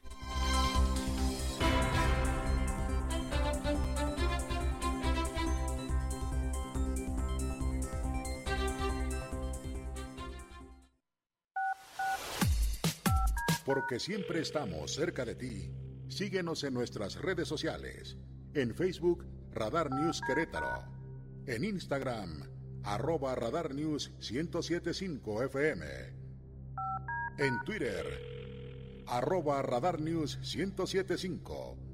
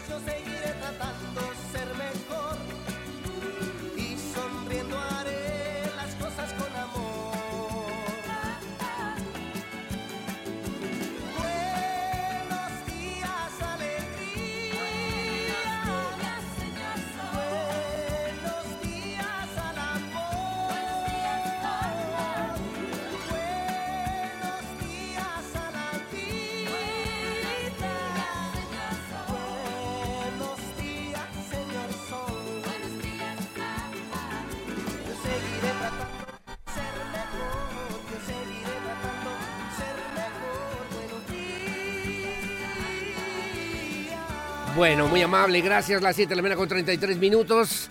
Gracias, mi querido Víctor Morroy, quien más sabe de los deportes aquí en Radar News en esta primera emisión. Y bueno, escuchando a Alberto Aguilera Valadez. Usted lo conoce mejor que nadie, como Juan Gabriel, como ya también usted se ha de imaginar, cantautor, actor mexicano y considerado como uno de los artistas con mayor éxito en América Latina, así también como uno de los mejores compositores y personajes por lo menos de los más reconocidos en el medio musical, no solamente en México, en América Latina, sino también a nivel internacional. Bueno, ¿por qué tocamos hoy o por qué se toca Juan Gabriel el día de hoy? Bueno, porque mañana sería su cumpleaños. Nació en 1950 y bueno, pues eh, le debo referir a usted como siempre, justamente estaré cumpliendo el día de hoy, el día de mañana, 72 años. 72 años el gran Juan Gabriel. Y bueno, nació 7 de enero de 1950 ahí en, en Parácuaro, Michoacán. Y bueno, pues falleció un 28 de agosto del 2016 en Santa Mónica, California, allá en los Estados Unidos. ¿Cuál le gusta? Así fue que también, bueno, ya en las últimas interpretaciones también se convirtió en, una, en un gran, gran éxito, gran éxito de Juan Gabriel. Abrázame muy fuerte, que también a mí personalmente me gusta mucho hasta que te conocí y por qué me haces llorar, que bueno, pues son de las que en el 2014, por ejemplo, se pusieron, se colocaron en los primeros éxitos a nivel nacional y a nivel internacional. Así fue que, oh, bueno, también se convirtieron en grandes, grandes éxitos en la historia de la discografía. Imagínese, su obra abarca, estaba leyendo algunas cosas de Juan Gabriel, 1800 composiciones que han sido incluso traducidas a diferentes idiomas, al turco, eh, se tradujeron también al alemán, francés, italiano, en japonés. Había que buscar una interpretación de Juan Gabriel en japonés, a ver si la podemos tener ahí, mi querido Pirro, en japonés, en portugués, obviamente en inglés, alrededor de 1500 artistas y diferentes grupos musicales de todo el mundo que han grabado composiciones de el gran Juan Gabriel, del más cantado, dicen, y también eh, versionado. Dice que no me gusta la palabra versionado, más versiones han registrado también a nivel internacional. Fue incluido en el 2016 de manera póstuma en el pabellón de la fama de los compositores latinos. Y en 1984 salió a la venta el álbum Recuerdos 2, un álbum que fue certificado por ventas superiores a los 8 millones de copias. Del álbum destaca su sencillo Querida, que también eh, eh, canción que permaneció por más de 18 meses en los primeros lugares de popularidad. Bueno, el día de hoy, Juan Gabriel, recordando y además y a propósito de su cumpleaños 72, que será el día de mañana. ¿En japonés? A ver si me la aprendo. A ver.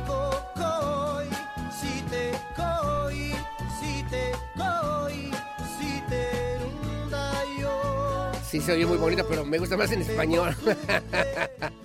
Bueno, con un ponchecito, muchas gracias de verdad, como siempre, a todo el equipo aquí en Radar News, un ponchecito y la rosca, tradicional rosca de Reyes, que nos hicieron favor de enviar a nuestros amigos allá de Santa Bárbara, ¿no? De la panadería de Santa Bárbara, que está deliciosa, deliciosa. Muchas gracias, ponchecito a su salud en esta mañana de 6 de enero del 2023. Juan Gabriel, para dar la bienvenida a mi querida Olivia Lara y lo mejor de los espectáculos y de la música. Adelante, por favor, mi querida Olivia. Buenos días. ¿Cuál es esa? Ah. Es la de Caray, ¿no? Esa es Caray. Sí, súbele, por sube, Pierro. Y la de Así fue también. Bueno, así que son las complacencias el día de hoy, ¿no? Estas horas de la mañana. Esa es la de querida. Esa es querida, ¿no? A ver. A ver, a ver, a ver.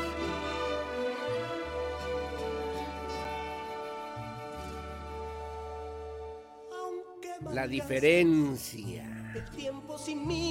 ¿Quieres que la cante? No, no, no, no, ya me hablaron ahí que dónde voy a cantar el día de hoy. No, hombre, ya nomás eso me falta. Aunque no quiera mi humilde nombre. Qué canción sasa, ¿eh? Bueno, que la disfrute, que le recuerde cosas bonitas y cosas bellas para usted y para su familia. Adelante, por favor, mi querida Olivia Lara. Buenos días. que nunca querrás jamás amarme, que a tu cariño llegué demasiado me desprecies, no es mi culpa, no seas mala, porque tú eres de quien quiero enamorarme.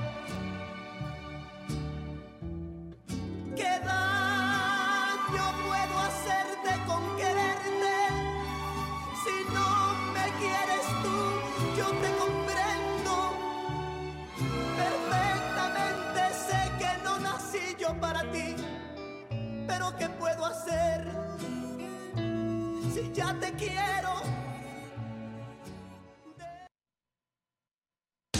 Teatro, cine, conciertos. El show business en Querétaro en Radar News Entertainment. ¿Qué tal? Soy Olivia Lara y estoy lista con la sección de Cultura y Espectáculos. La Galería de Arte Libertad y Gustavo Villegas te invitan este próximo viernes 6 de enero a la exposición individual Confinados Relatos de Pandemia, que se llevará a cabo a partir de las 19 horas y que tendrá permanencia hasta el día 12 de febrero del 2023. Durante los primeros meses de la pandemia, muchas emociones invadieron a Gustavo Villegas y decidió preguntarle a sus amigos y familiares si estaban viviendo situaciones similares. Cada uno le regaló relatos hermosos que decidió reinterpretarlos y convertirlos en piezas de arte. La Galería de Arte se ubica en Andador Libertad 56 en el centro de Querétaro. En más información, en la localidad de Santa María Magdalena, una familia queretana abrió un nuevo espacio para el arte. Con recursos propios y el apoyo de cercanos, adaptaron una gran bodega con todo lo necesario para llevar la cultura más allá de los límites acostumbrados. El lugar se trata de un centro cultural de artes escénicas y circenses. Lleva por nombre Ingravité Dance and Cirque. Esta semana comenzaron las inscripciones para clases de danza aérea con telas, aro y trapecio, y próximamente se darán a conocer los talleres de danza contemporánea contemporánea, jazz, acondicionamiento físico y hip hop. Ingravité Dance and Cirque se ubica en el número 418 de Paseo de la Aurora, Colonia La Aurora, en la localidad de Santa María Magdalena. Más información sobre el espacio pueden marcar al 442-204-3512. Y por último, la banda de música del Estado, el 15 de enero a las 19 horas, en el Jardín Cenea, ofrecerá la primera edición del año de su tradicional serenata dominical, bajo la dirección del maestro Aurelio Olvera Montaño. Durante 2022, el conjunto musical ofreció 118 conciertos y este año continuará deleitando a las y los queretanos, así como a las personas que visitan la entidad. La banda de música del estado de Querétaro se remonta a fines del siglo XIX, donde varios historiadores coinciden en señalar la existencia de las bandas en nuestra ciudad. Estas participan en fiestas patronales, así como en los principales eventos cívicos. Entre las actividades se desarrollan la asistencia a eventos oficiales de gobierno, los estudios de las obras musicales y las tradicionales serenatas dominicales en el Jardín Cenea y conciertos didácticos en escuelas de la entidad. Para Grupo Radar y Así Sucede Noticias, Olivia Lara.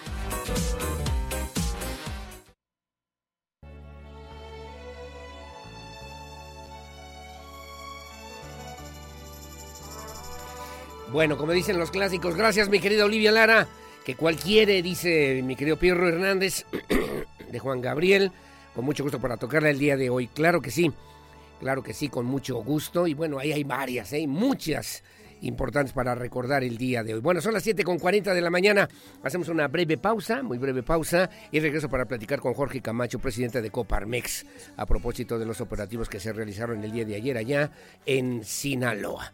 Gracias, Alberto Aguilera Valadez, particularmente conocido mejor como el gran, el gran Juan Gabriel. Hacemos la pausa, regresamos con más.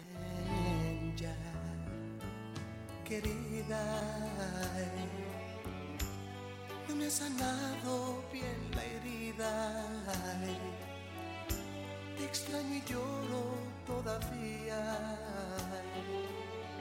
Mira mi soledad, mira mi soledad, que no me sienta nada bien. Oh, ven ya, querida,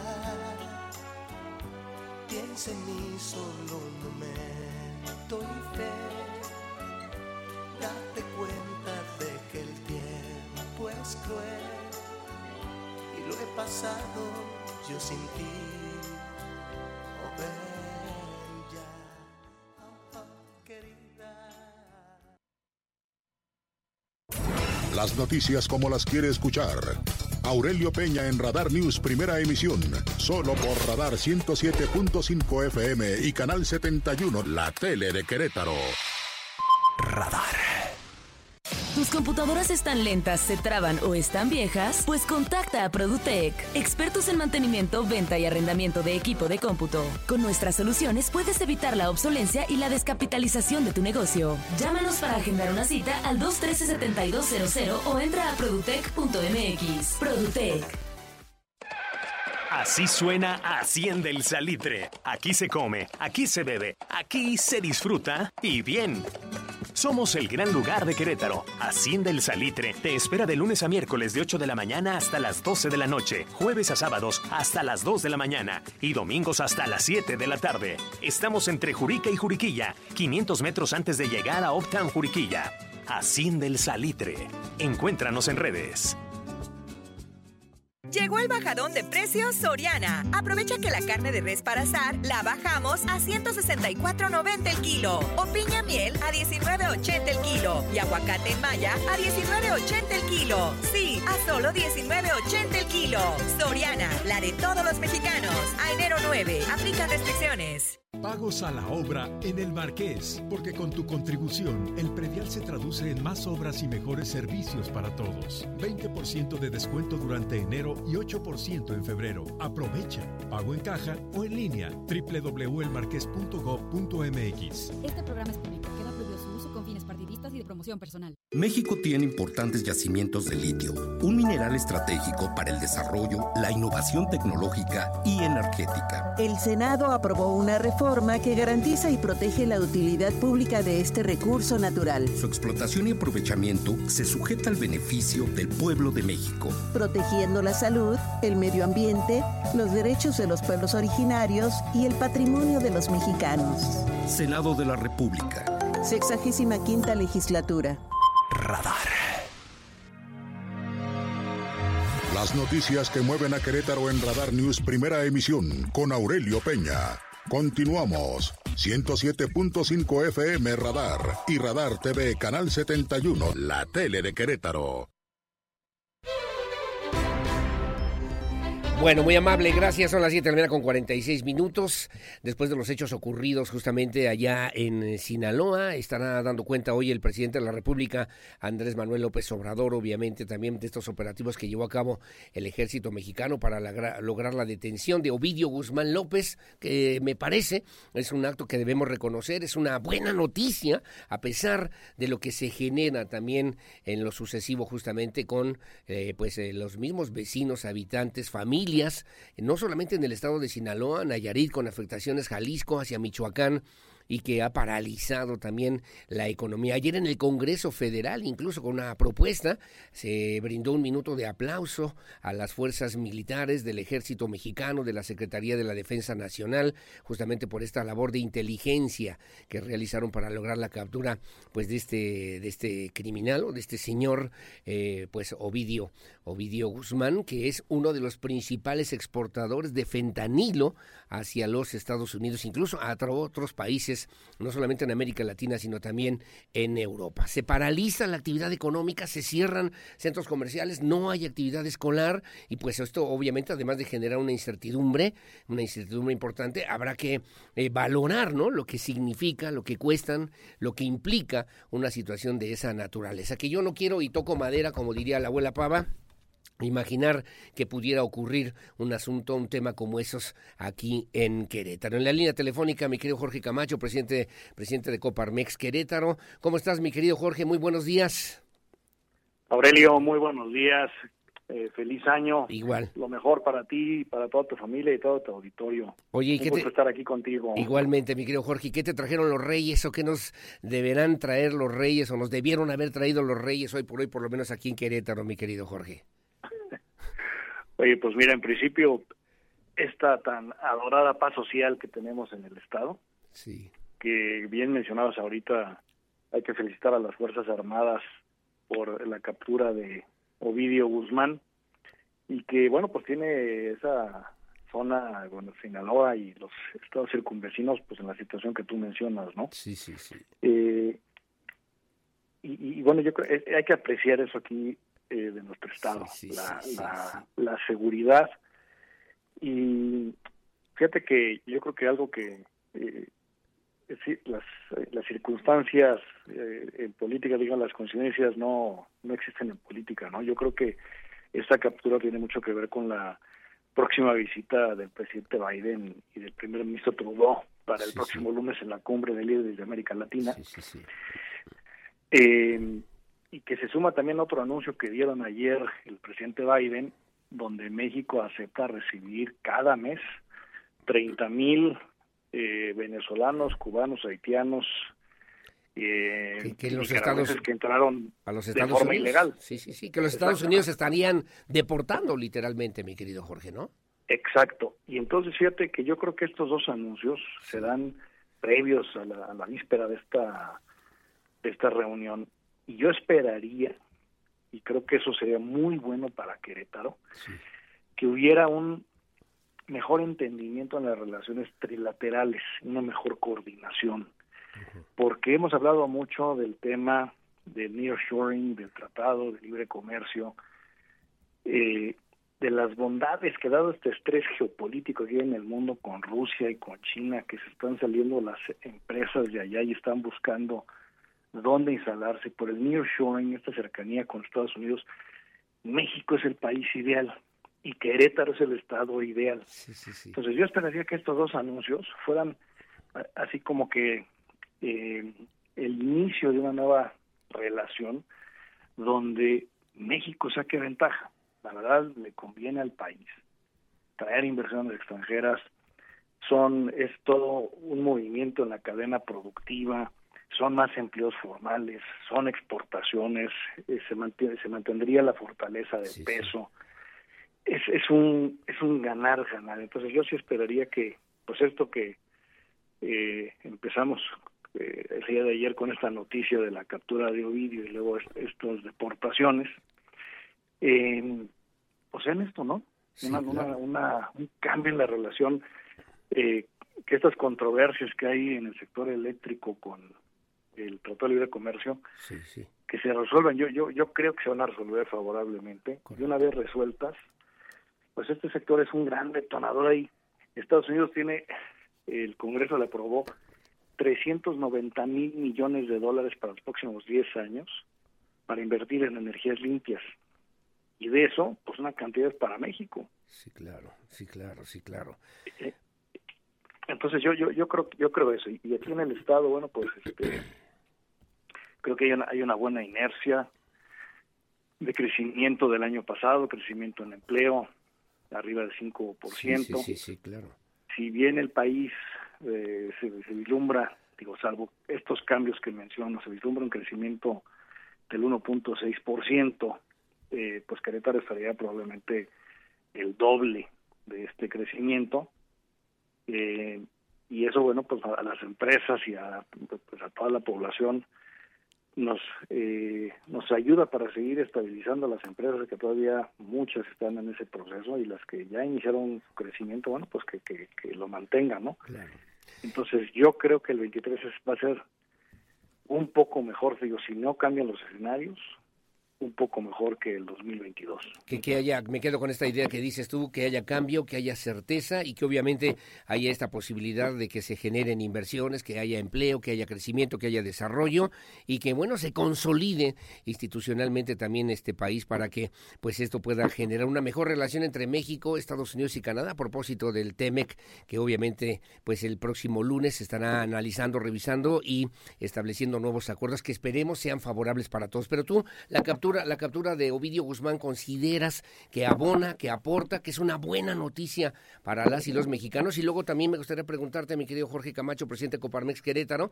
cuando veíamos las imágenes de lo que pasaba en las carreteras en Culiacán, los cierres viales, quemar trailers, quemar camiones, atravesar, dejar a la gente caminando sobre la carretera, que no hay escuelas, que no hay actividad comercial, ¿cómo habrá que recuperarse en ese estado particularmente de Sinaloa, en esta posibilidad económica después de la detención? De este capo.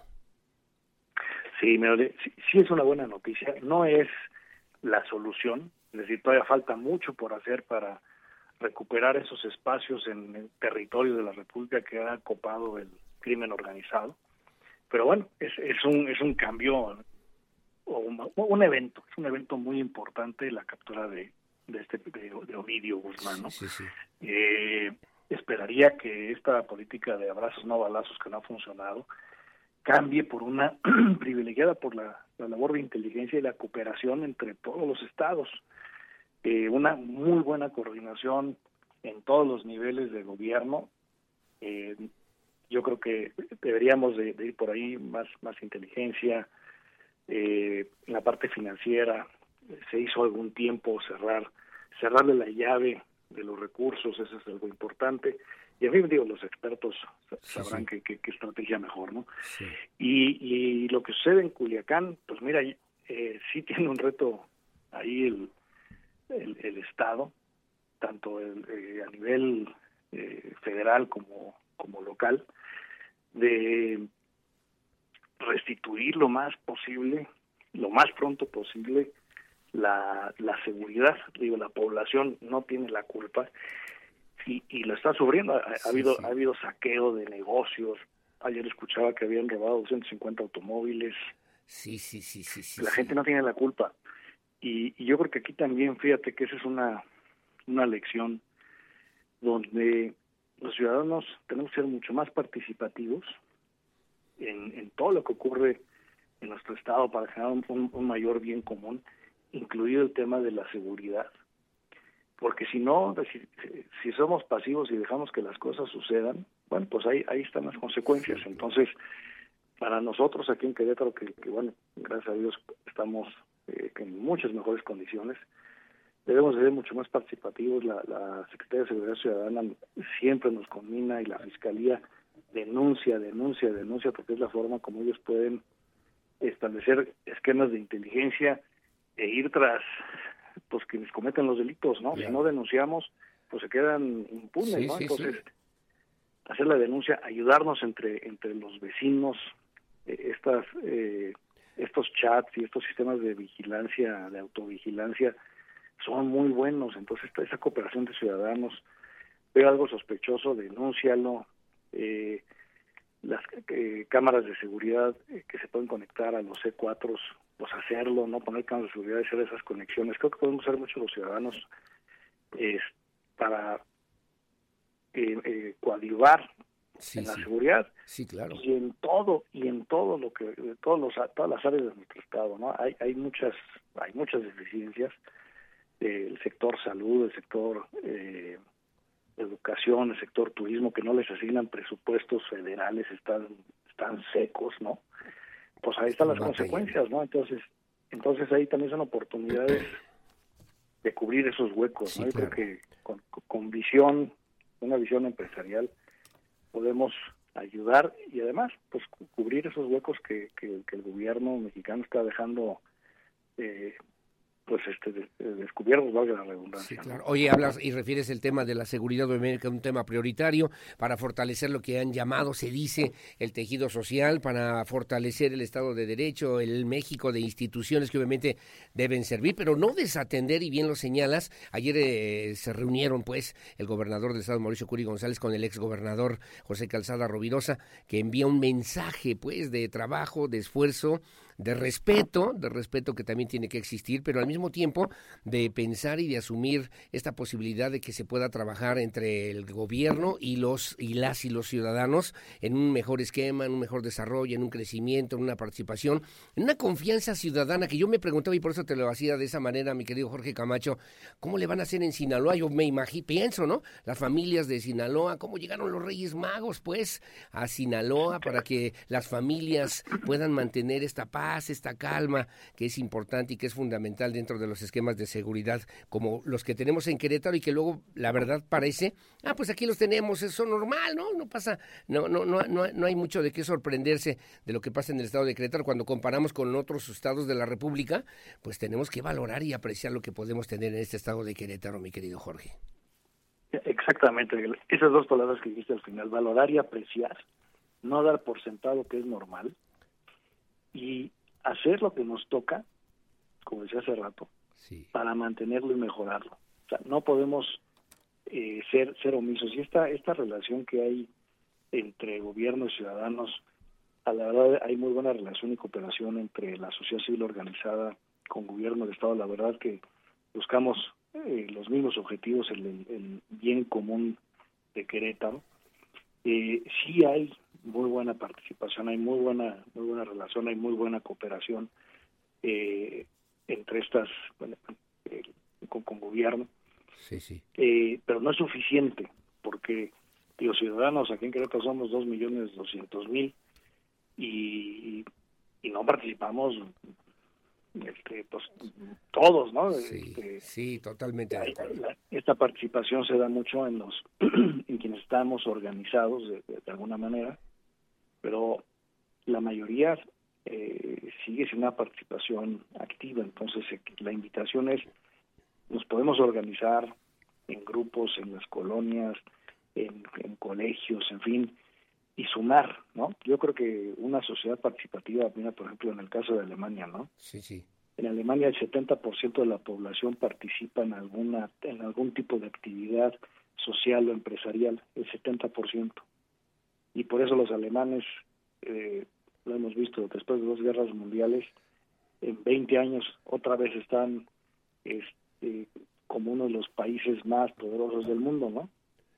Porque es la población la que la que hace que eso suceda. Entonces, aquí en Querétaro tenemos un gobierno que fomenta esa participación, que está abierto a esa participación. Pues hay que aprovecharlo, hay que aprovecharlo, hay que participar y seguir haciendo de Querétaro eh, pues un estado cada día mejor, cada día más parejo, cada día con menos eh, brechas en todo sentido, ¿no? Sí, así es. Eh, tenemos la tenemos la gran oportunidad de Aurelio de hacerlo y las oportunidades se van, ¿eh? Sí. Están, pero si no las aprovechamos, no las tomamos, se nos van. Se nos van. y- hay que valorar, y hay que aquilatar, y hay que apreciar lo que podemos tener. Digo, yo sé que hay muchas áreas de oportunidad, como tú bien también lo refieres, mi querido Jorge Camacho, pero bueno, también tenemos que ver hacia alrededor para que miremos también lo que ocurre en otros estados, en otros países, y que apreciemos ese gran valor y fortaleza que tenemos como sociedad para encontrar eh, pues el bien común, como tú señalas, pero para también encontrar un esquema de crecimiento, de desarrollo, de inversión, de empleos, que sirva para que pues eh, Querétaro siga siendo el orgullo de nuestro país. Mi querido Jorge Camacho, como siempre, muy amable, gracias, presidente de Coparmex. ¿Quieres agregar algo para terminar esta conversación, mi querido Jorge?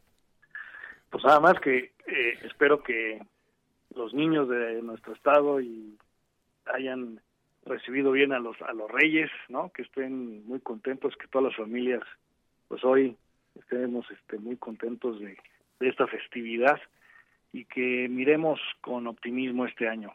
Sí hay muchos temas pendientes, eh, hay muchas cosas que arreglar, hay muchas cosas que hacer, pero yo creo que la actitud que asumamos es la mitad de la ecuación, ¿no? Una actitud positiva, Una, una actitud echada para adelante, una actitud con esperanza y sobre todo de, de actuar, como que platicábamos. Sí, sí. Eso es lo que nos puede llevar eh, a mejores condiciones en el estado y en el país. Entonces, bueno, pues una felicitación a todos los niños y los papás en este día y, que tengamos esa actitud positiva, propositiva y actuemos en consecuencia con mucha energía para que nos vaya mejor a todas y todos los que habitamos aquí en Querétaro y, y en México. Que nos vaya mejor en este año y siempre. Gracias, Miguel Jorge Camacho. Te mando un abrazo, saludos y seguimos al habla como siempre. Gracias otra vez. Igualmente, Aurelio, muchas gracias. Un abrazo. Feliz año igualmente para ti y para todos. Es presidente de Coparmex Querétaro. Valorar, apreciar los temas de captura, también el tema migratorio, que se estarán generando obviamente situaciones importantes a nivel nacional, internacional y también local.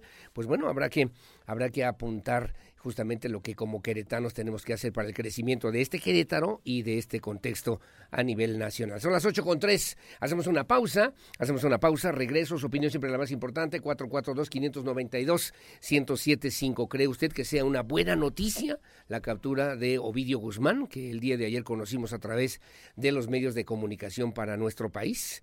Hacemos la pausa, volvemos enseguida con más.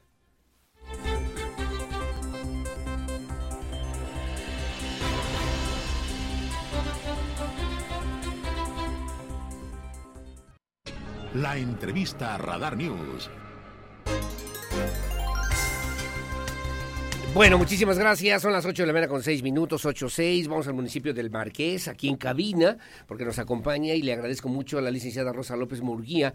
Ella es directora de ingresos justamente del municipio del Marqués. Hay una campaña importante que tiene que ver con el, el pago del impuesto predial, ese pago que se traduce en servicios, que se traduce también en infraestructura, que se traduce en acciones concretas y puntuales de la administración municipal que encabeza Enrique Vega Carriles para pues ofrecer una mejor calidad de vida. Licenciada Rosa López, ¿cómo está? Buenos días. Hola, ¿qué tal? Muy buenos días a todos. Este, aquí bueno, venimos a invitarlos a que paguen su, su predial. Sí. Hay que recordar que ahorita en enero pues tenemos descuentos del 20% y en febrero del 8%.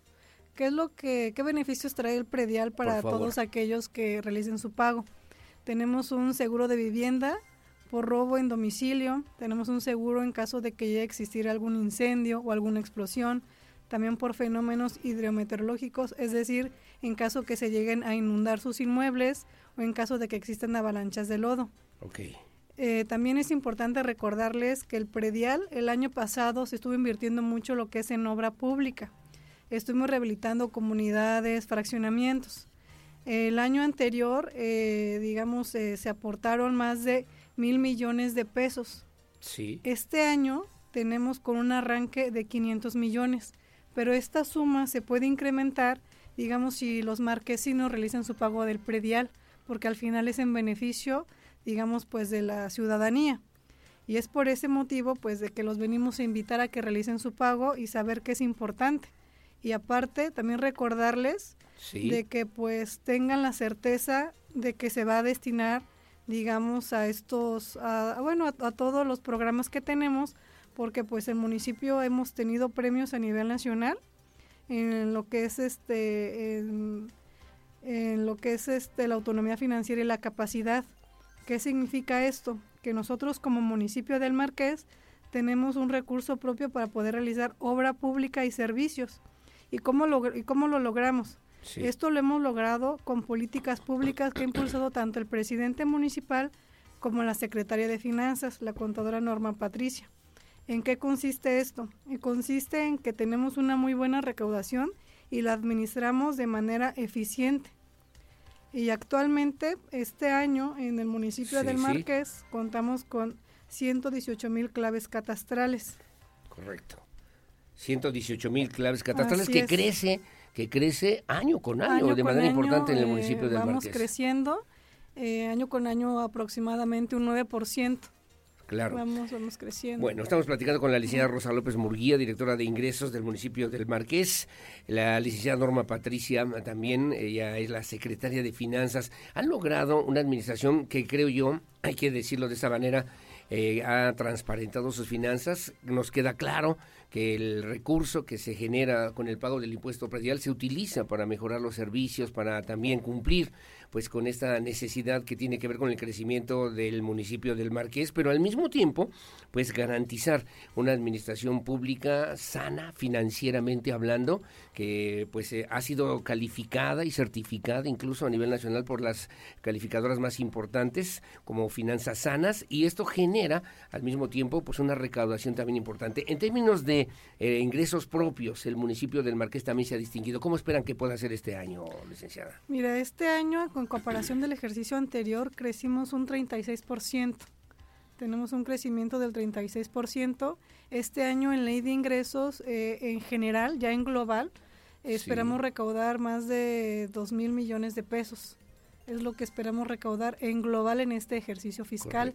Y es un crecimiento derivado del año anterior del 36%. 36%, 2 mil millones aproximadamente para este 2023 en el municipio, del, en municipio del Marqués. Ahora tiene un desarrollo habitacional muy importante que se ha generado también con nuevos números catastrales, ¿no? O, o casas o desarrollos habitacionales, pero también un gran desarrollo industrial. ¿Cómo se suma en este pago del impuesto predial, por ejemplo, empresas que están instaladas en los diferentes parques industriales ahí en el Marqués para que puedan contribuir en esta misma causa.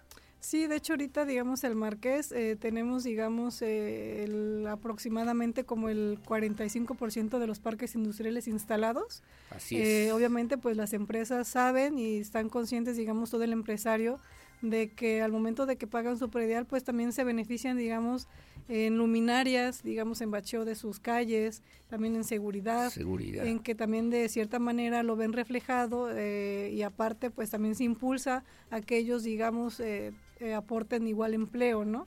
Entonces, digamos, sabemos ese, ese sector importante y es el crecimiento, que se ha tenido. Son obras, son acciones, es una sinergia muy favorable, por lo menos para el municipio del Márquez. Eh, platicábamos en días pasados porque la gente me ha comentado también de qué manera se puede pagar el impuesto predial allá en el municipio del Marqués, y si se ha simplificado de algún modo por lo menos esta, esta situación y que si puede abonar un poquito más en el tema del seguro a las viviendas. Sí, mire, eh, para poder pagar el predial tenemos tanto en cajas recaudadoras fijas, en esta cuestión tenemos en el Colorado, Chichimequillas, Cibatá, en el Mirador, en el Campanario lo tenemos martes y jueves, en la Cañada, en la Casa de Cultura, en la Hacienda, lo que es Jesús María.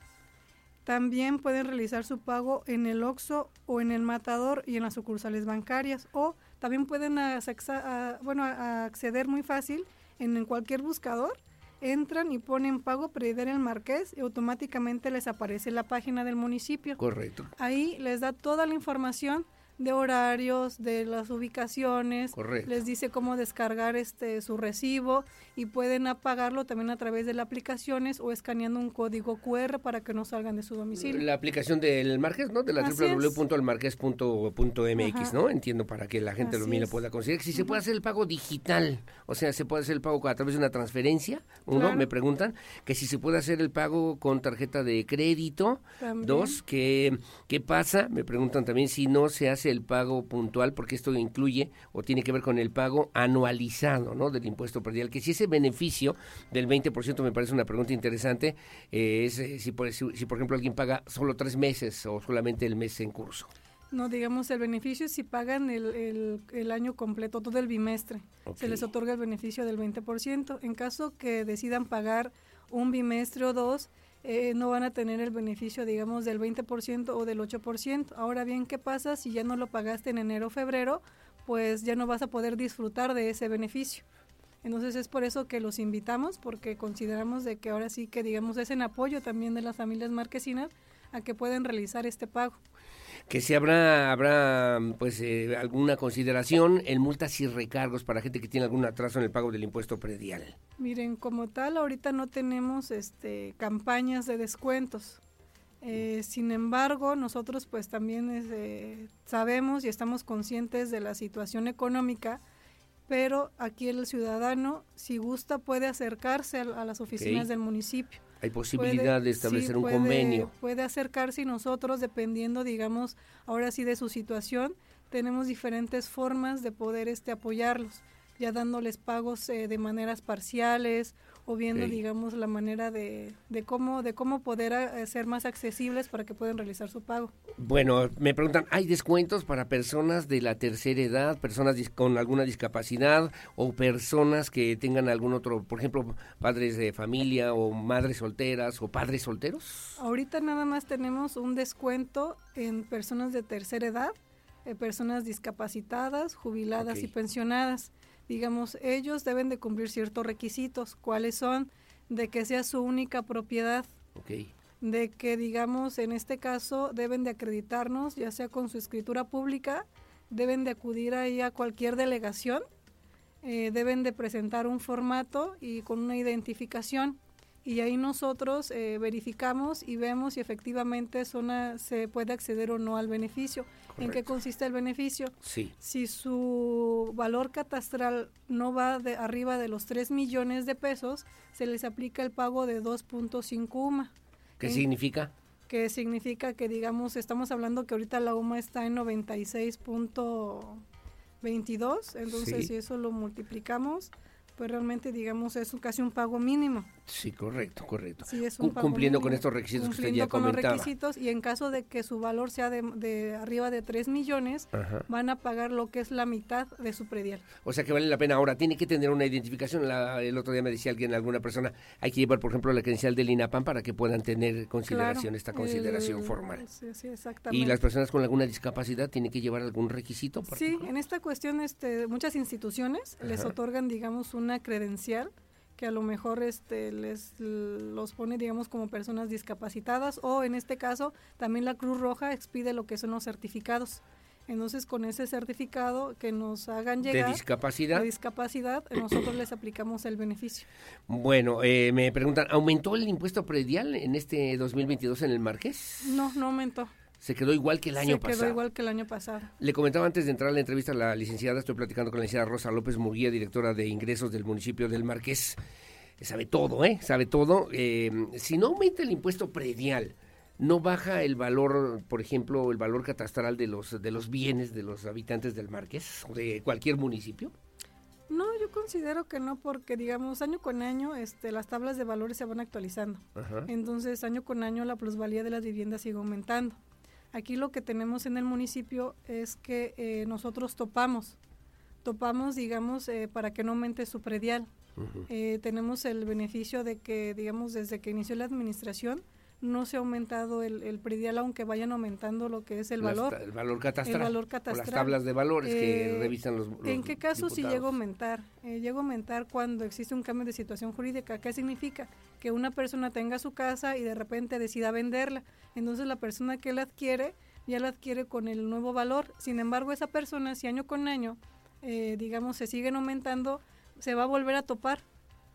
Claro. Y se sigue topando. Ok, ok, en ese correcto. sentido. Sí, digamos, hay un límite para Así que no haya de Ajá. repente cobros que de- la gente a veces no puede pagar por alguna razón. Que el seguro, ¿dónde se tramita? ¿Que van, pagan el impuesto predial y luego hay que registrar esa póliza de seguros o cómo reciben la póliza de seguros? Me pregunta don Jorge Ayala. Sí, mire, el seguro tenemos ahorita con la empresa HDI. Digamos, esta empresa, digamos, nos está respaldando, digamos, a todos los marquesinos. Seguros Hidalgo, ¿no? HDI. Sí, HDI. Sí, ok. Eh, digamos, tenemos un teléfono sin costo para Sí. que ellos, digamos, se puedan comunicar, Ujú. que es el 800 Sí. 019 019 6000. 6000. A ver, Sí. entonces vamos, pagamos el impuesto predial y luego hay que ir a tramitar esa póliza de seguro. Sí, hablan a ese teléfono y ahí les dan, digamos, toda la información Concerniente. Ahora, casos, el seguro incluye, incluye fenómenos naturales. hidrometeorológicos, que es en esta cuestión, digamos, en caso de que se llegue a inundar, porque, digamos, hemos tenido ahí en el municipio en años anteriores de que derivado del, del exceso de lluvias se nos llegaron a inundar comunidades. Sí. Entonces, el seguro y, digamos, las personas que hagan su pago predial están protegidas. También tuvimos casos de explosiones digamos en fraccionamientos y igual- Incendios. y en incendios igual el seguro las personas que van al corriente el seguro la respaldó Correcto. Ahora, ¿no importa el valor de la casa? no no importa ¿El seguro no tiene un monto? Una, un- digamos en esta cuestión digamos es, hay un porcentaje sobre la Ah. pérdida Ah, correcto. es sobre correcto, la pérdida no sobre digamos en esta cuestión es si hubo una pérdida eh, se evalúa sobre la pérdida y se le da sobre ese porcentaje de la pérdida Correcto. Bueno, pues ahí está la propuesta, es la invitación para que usted en el mes de enero pueda tener el 20% de descuento, febrero el 8%, de descuento, siempre y cuando, ya dijo la licenciada Norma, Norma Rosa López Murguía, estaba platicando, pensando en la licenciada Norma Patricia Hernández, que es la secretaria es. de Finanzas, eh, bueno, pues que se vayamos al corriente, de que cumplamos con estos requisitos y trámites que obviamente son muy sencillos, pero que pueden traer beneficios, sobre todo para la economía de las familias, licenciada Norma.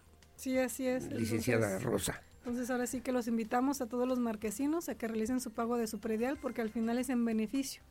Bueno, también me preguntaban si hay algunas sedes, ya hablaba usted más o menos, si lo puede repetir, en Claro dónde se puede sí. hacer ese pago. Miren, tenemos en las delegaciones en Chichimequillas, Sí, en el Colorado, en Cibatá, en el Mirador, en el Campanario, que son martes y jueves, en la Casa de la Cultura de la Cañada y en la Hacienda Jesús María. En la Hacienda Jesús María, que es donde se cambió donde la, estamos ahorita en las la nuevas nueva instalaciones del municipio. de la administración Así municipal es. que encabeza Enrique Vega Carriles. Bueno, pues como siempre, muy amable, gracias, licenciada Rosa López. Murguía. Ahí estamos atentos, gracias por aceptar esta conversación con la audiencia de Radar News en esta primera emisión. ¿Quiere agregar algo para terminar? No, simplemente recordarles y invi- invitarlos a que realicen su pago de su predial, porque al final de cuentas eso se traduce en mejores obras y mejores servicios para todos los marquesinos. ¿Y son cumplidos, son cumplidores, son pagadores en el Sí, Marqués o hay, o hay retrasos? eh, ahorita, digamos, tenemos nuestro padrón catastral al 64% de gente cumplida. Entonces, eso también ayuda a que el municipio crezca. Eso ayuda a que también tengan mejores servicios, a que tengan mejores luminarias, a que tengan mejor seguridad. Entonces, eso es importante. Que tengamos una mejor calidad de Claro vida. que sí. una mejor calidad de vida finalmente y que podamos coadyuvar justamente con ese crecimiento, este desarrollo en la zona metropolitana de Querétaro y particularmente en el municipio de El Marqués, donde hay un desarrollo habitacional muy importante. Hablaba y decía la licenciada Rosa López Murguía sobre este crecimiento de las zonas industriales que también requieren servicios, requieren seguridad, requieren infraestructura, requieren vialidades y bueno, va, va junto con lo que obviamente tiene que ver con una visión de gobierno que tiene que servir a la sociedad en este caso a la sociedad marquesina. Licenciada, muchas gracias otra vez. Muchos saludos, muchos saludos a la licenciada Norma y bueno, a todo el equipo y a la gente del municipio del Marqués que siempre atentos atienden estas convocatorias, estas invitaciones para platicar con la audiencia de Radar News. Muy amable, gracias y buenos días. Gracias, buenos días a todos. Igualmente, muy bien, capaz, competente, ¿no? Sabe todo, sabe todo la licenciada Rosa López Murguía, directora de ingresos del municipio del Marqués. 8 de la mañana con 23 minutos, opinión siempre la más importante en el 442-592-1075, Radar News, primera emisión. Hacemos la pausa, volvemos enseguida con más.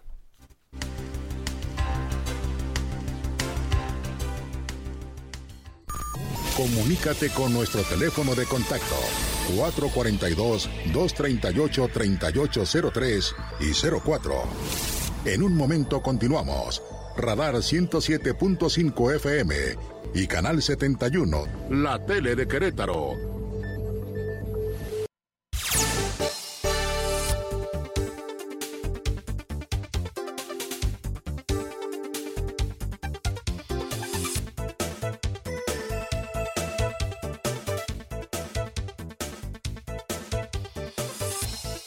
Bueno, muy amable, gracias. Las 8 de la mañana con 27 minutos. Saludos a mi querida Lupita Mendoza, que por ahí anda, aquí en los pasillos de Radar News, en esta primera emisión. Bueno, vamos a otra cosa. Le comento también lo que dijo y, le comentaba al principio en este espacio de esta reunión entre el gobernador Mauricio Curí y el ex gobernador José Calzada Rovirosa. Bueno, en esta reunión, que fue cordial, que fue de respeto, que fue pues de amigos, en la casa de gobierno con el ex gobernador José Calzada, al término, el de, esta reunión, pues el ex gobernador también compartió eh, que pues los temas que se trataron durante este encuentro. También el exmandatario queretano hizo referencia al panorama electoral del 2024, donde pues descartó tener alguna, tener alguna aspiración para algún cargo de elección popular y también consideró que si la secretaria de gobierno Guadalupe Murguía aspira a algún cargo de elección, particularmente a la presidencia municipal de Querétaro, bueno, pues sería, sería una gran candidata. Así lo refirieron, así lo dijo el ex gobernador José Calzada Rovirosa y bueno, también apuntaba algunas cosas el gobernador queretano Mauricio Curi González. El gobernador del estado Mauricio Curi González y el exgobernador de Querétaro José Calzada Rovirosa tuvieron una reunión cordial y de amistad en casa de gobierno. En Plaza de Armas, José Calzada compartió que en este encuentro se trataron diversos temas y que las áreas de oportunidad siguen siendo hoy en día la movilidad, el transporte público y la seguridad. Sin embargo, considero que esta actual administración estatal encabezada por Mauricio Curi va bien. Fue una reunión cordial, fue una reunión de, de diversos temas, ninguno en lo particular. Yo le aprecio mucho al gobernador que me haya invitado, que me haya convocado para tener este encuentro. La verdad es que, eh, digamos, no un tema preponderante, fue, fue una plática de amigos.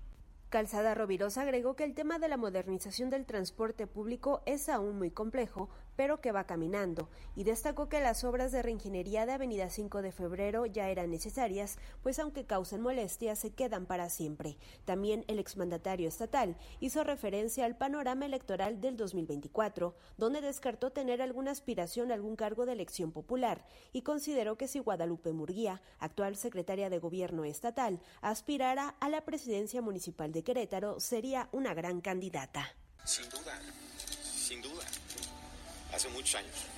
Yo, creo que ella, en su caso, si aspirara a esa posición, sería una gran candidata.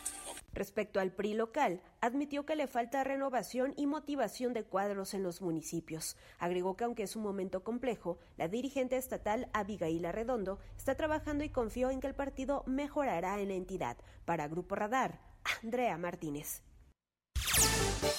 Bueno, gracias, eh, gracias Andrea Martínez. Y bueno, yo decía al principio, ¿no? Los políticos así son los políticos así son. El, gobernador eh, Curi González ha sido también muy sencillo, claro y sensato para establecer ¿no? estas comunicaciones con diferentes representantes de la sociedad queretana.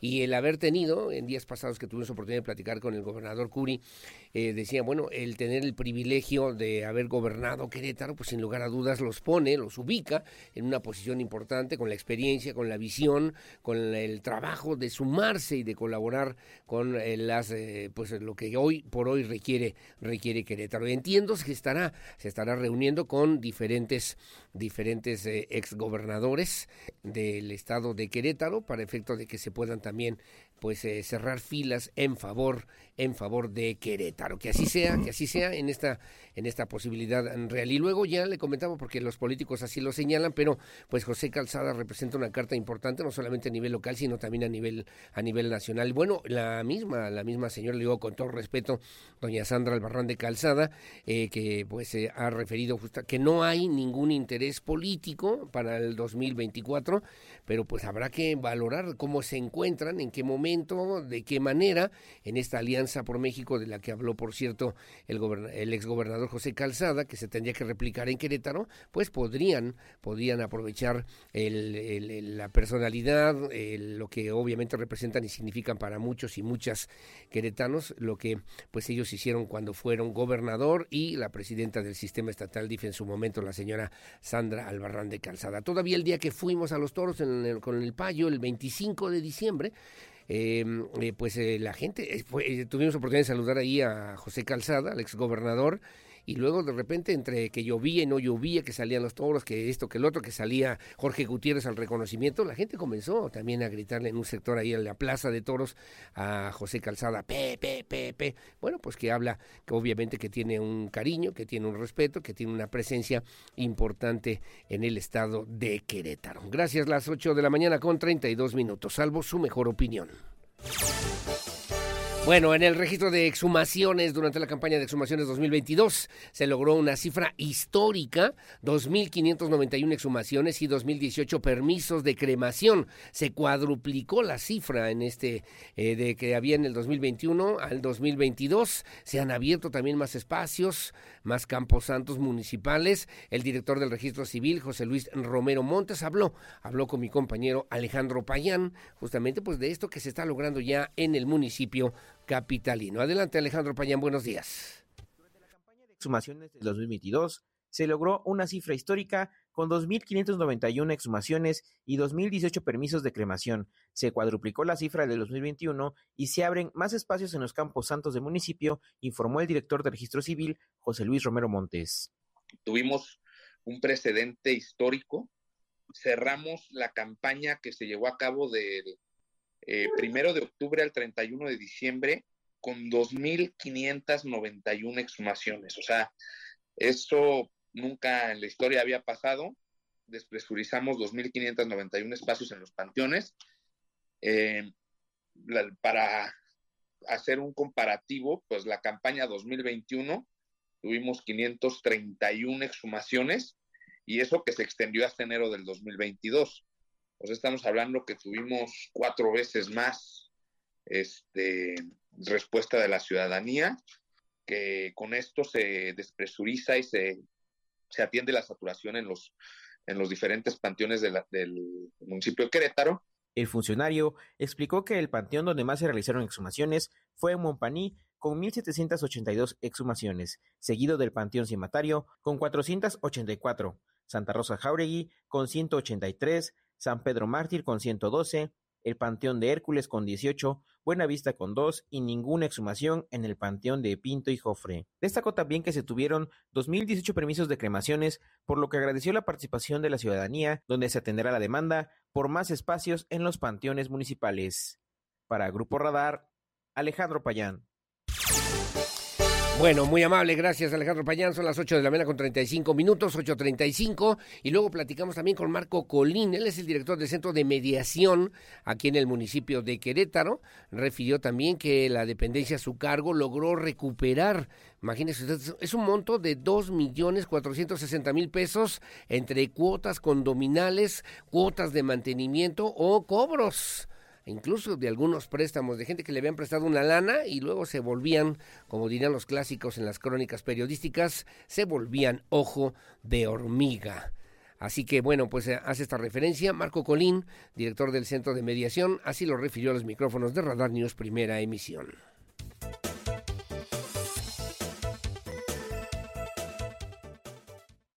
La Dirección Municipal de Mediación del municipio de Querétaro logró recuperar un monto de 2.460.000 pesos entre cuotas condominales de mantenimiento o cobro de préstamos, informó el titular de la dependencia municipal, Marco Colín Molina. Lo que se recuperó, lo que se solicitó fue, fue una cantidad más elevada, porque por ejemplo en el caso de eh, algunos condominios en los que nos solicitaron el procedimiento por deuda de cuotas, en algunos casos, por ejemplo, eh, no se presentó el, el, este, el condomino o quien se presentó es el poseedor, o sea, una persona que renta dentro del condominio.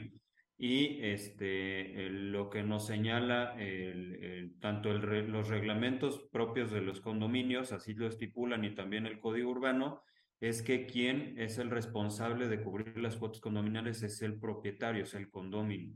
Tan solo por cuotas condominales se recuperaron 306 mil pesos, por deudas de dinero un millón mil pesos y por prestaciones de servicios 800 mil. El resto corresponde a montos menores por daños y otros conceptos. El funcionario municipal indicó que se solicitó una mayor cantidad en las diversas intervenciones de la Dirección de Mediación, pero solo los 2.4 millones de pesos fue lo que se logró recuperar.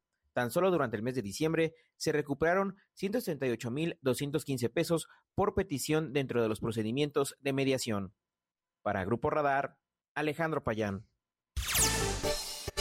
Bueno, gracias Alejandro Payán, son las 8.37. Comentarios, eh, tenemos comentarios rápidamente, Lucía, si no tienes inconveniente, por aquí de este lado, gracias. A ver, vamos por partes. eh, me comentan, eh, ya vimos el mayor regalo de los Reyes Magos, muy amable, feliz día de Reyes. Eh, ojalá que los niños nos sigan regalando. Ah, es que no, esa no. Eh, dice: el mejor regalo de los Reyes Magos es mayor es el amor para todos ustedes, nuestros compañeros del noticiero y todas sus, todos sus seres queridos. Ojalá los niños nos sigan regalando a través de su mirada la ilusión y la inocencia. Feliz Día de Reyes, me dice Graciela. Daniel Hernández me comenta, buenos días, lo molesto para que nos ayude con el servicio de agua potable en la colonia Carlos María de Bustamante. Aún no nos ha llegado desde hace 20 días, ya no sabemos qué hacer, no tenemos agua, no tenemos respuesta de la Comisión Estatal del Agua. Le agradezco por su apoyo, muchas gracias y que tenga bonito día. Paso el reporte, sí, gracias. No los hizo a través del Facebook, por cierto. Paso el reporte así. Ojalá me pueda enviar un número telefónico.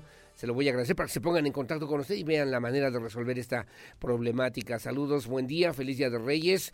Mi carita para los reyes, mi cartita para los Reyes Magos fue que pudiéramos tener un buen funcionario público que solucione el problema del transporte público en Querétaro, que realmente conozca las necesidades de los usuarios. Y mi principal deseo es que Dios lo bendiga a usted con mucha salud y que por muchos años más nos sigamos escuchando y saludando. Muy amable, gracias de verdad, don Víctor González, que nos hace favor de sintonizarnos de Santa María Magdalena, si no recuerdo mal, ¿eh? si mal no recuerdo.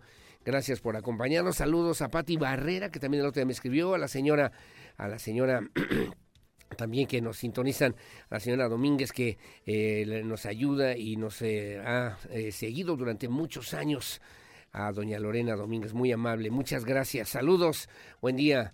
Eh, bueno, primero que nada, una super felicitación a las Fuerzas Armadas, pero también a todas las autoridades, ciudadanos y familias que no aceptamos esto, a las eh, víctimas que por, que por luchar o no permitir esto han tenido que perder la vida, a los que decidimos trabajar, hacer bien las cosas en todos lados, ser honestos, correctos y bien y buenos ciudadanos demostrando con esto que la mayoría queremos el bien y lo mejor para nuestro país y para nuestra gente. Es una buena forma de decirles a esta gente, me dice también, que si ellos así lo hacen, han decidido, han decidido o quieren vivir así, allá ellos, pero que no dañen ni se metan con los ciudadanos honestos que día a día luchan, luchamos, trabajamos, trabajan para seguir con un mejor México, con un mejor país. Me dice don Juan Luis Rodríguez de Elegido Modelo. Paso el reporte, gracias igualmente, muchas gracias. 8.40, me comentan también aparte Leonardo Favela. Fíjate que me traslado, me traslado a través de mi bicicleta, voy rumbo a 5 de febrero. Resulta que ahorita me detuvo un banderero, un banderero en el cruce de la lateral de 5 de febrero y Tlacote, que no podía pasar por ahí, que pasara frente de donde está el Ban Bajío le dije, oiga, es que ahí no hay paso para bicicletas y no se paran. Le dije, pues eh, ahí me van a, literalmente me van a atropellar, me van a matar. a pesar ahí, y quería que pasara enfrente o pasar por enfrente del Hotel Holiday Inn para ir en dirección hacia la Universidad Autónoma de Querétaro. Le comenté, oiga señor, es ilógico, no hay camino de bicicletas y camiones pesados rapidísimo, me está usted arriesgando pues me bajé de la bicicleta y pasó caminando con la bicicleta, ya saben, ¿no? Caminando con la bicicleta para pues eh, no dar toda la otra vuelta que le decía el señor banderero, ¿no? Que luego de repente pues sin criterios, sin criterios eh, pues mejores, óptimos, de repente hacen esos señalamientos, ordenamientos y no tampoco se vale de esa forma, ¿no? Pide que lo revisemos. Si es instrucción del secretario de Movilidad, qué mal. ¿Dónde está en saca la bici o no utilices tu auto? Qué barbaridad, qué barbaridad incongruente y poco razonadas estas instrucciones. Muy amable, gracias. Paso el reporte y saludos a mi querido Leonardo Favela. Gracias, como siempre. Saludos, maestro de la comunicación en Querétaro, dando siempre información oportuna y veraz a los ciudadanos de Querétaro. Felicitaciones por tu labor periodística a ti y a tu extraordinario equipo de colaboradores. Gracias, mi querido maestro psicólogo Octavio Torres. Que tengas buen día y gracias también, como siempre, por estar al pendiente. Me invita a Toño Ugalde, mi vicerrector de mi Universidad de Londres, a la tercera sesión ordinaria del Consejo Estatal de Seguridad. Se va a llevar a cabo el próximo lunes. Encabezará el gobernador Mauricio Curi, con la presencia de la maestra Clara Luz Flores Carrales, secretaria ejecutiva del Sistema Nacional de Seguridad Pública ahí en el Querétaro Centro de Congresos. El 9 de enero, lunes 9 de enero. Por ahí estaremos, claro que sí, mi querido Toño Galde. Saludos a mi querida rectora, la doctora Yvonne Wiener de mi Universidad de Londres, que también nos hizo favor de hacer algunas consideraciones a mi persona. Muchas, pero muchas gracias. Las 8.42, hacemos una pausa. Hacemos una pausa comercial, regresamos enseguida con más aquí en Radar News, primera emisión. Volvemos. Porque siempre estamos cerca de ti. Síguenos en nuestras redes sociales. En Facebook, Radar News Querétaro. En Instagram, arroba Radar News 1075 FM. En Twitter, arroba Radar News 1075. Canal 71, la tele de Querétaro. Radar.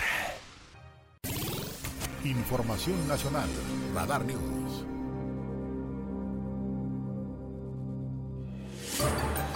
Bueno, muy amable, gracias. Las 8 de la mañana con 46 minutos, 8.46. El presidente de la República, Andrés Manuel López Obrador, en la conferencia mañanera, bueno, pues obviamente se ha referido el día de hoy al operativo que se llevó a cabo allá en el estado de Sinaloa, particularmente en la zona de Culiacán. Refirió el secretario de la Defensa, también en su momento, Luis Crescencio Sandoval, que está dando cuenta de los resultados de este operativo para detener detener a Ovidio N allá en la zona de Culiacán, Sinaloa, en este primer tema que se abordó obviamente en la conferencia mañanera. Es la voz del secretario de la Defensa, Luis Crescencio Sandoval. Adelante, por favor. Las autoridades, contabilizaron 19 fallecidos por parte de los transgresores de la ley. Asimismo, se detuvieron a 21 personas integrantes de este grupo delictivo, asegurando cuatro fusiles Barrett calibre 50, seis ametralladoras calibre 50, 26 armas largas, dos cortas, cargadores, cartuchos, equipo táctico diverso, así como 13 vehículos que estaban operativos. Y se inutilizaron 40 camionetas más, de las cuales 26 eran blindadas, vehículos que ya no podían ser concentrados al área donde eh, teníamos que hacerlo después de su aseguramiento. Diez militares, haciendo énfasis de sus valores militares y su determinación como soldados de la patria, lamentablemente perdieron la vida en el cumplimiento de su deber, en aras de garantizar la seguridad de la ciudadanía y del pueblo sinaloense. El Estado mexicano brindará todo el apoyo a los deudas, a los deudos, realizando los honores fúnebres de conformidad a lo establecido en el ceremonial militar. 35 militares se encuentran lesionados por arma de fuego, a quienes se les está brindando la atención médica en instalaciones hospitalarias, tanto civiles como militares. Asimismo, hasta el momento no se tiene información de ningún civil inocente que haya perdido la vida resultado de estas operaciones. Bueno, el recuento que acaba de hacer hace unos minutos el secretario de la Defensa Nacional, el, general, el general que ya le comentábamos también a usted, Luis Crescencio Sandoval. Y bueno, me llamó la atención porque hay 10 militares que fallecieron en este operativo de alta inteligencia de la Secretaría de la Defensa Nacional. Se detuvo además paralelamente a Ovidio Guzmán, a 21 personas más que tenían armas de, de alto poder, armas de fuego de alto poder, Barret incluso que sirve para derribar una aeronave, imagínese usted, 13 vehículos, 40 camionetas, 26 de ellas blindadas y bueno, eh, pues la referencia, la referencia es que también hay 35 militares lesionados por arma de fuego resultado de este operativo que se llevó a cabo el día de ayer en Culiacán, Sinaloa. Diez militares que merecerán obviamente los honores correspondientes como militares, diez militares que murieron en la refriega el día de ayer allá en Culiacán, acaba de informar el secretario de la Defensa, Luis Crescencio Sandoval. Gracias, a las 8.49 de la mañana le preguntaron también al presidente López Obrador, oiga, ¿será extraditado o no? Dijo de esta manera, no será extraditado de inmediato, o sea que sí puede ser extraditado, siguiendo obviamente los trámites correspondientes a través tanto de la Secretaría de Relaciones Exteriores y también la relación con los Estados Unidos, así lo dijo el presidente López Obrador.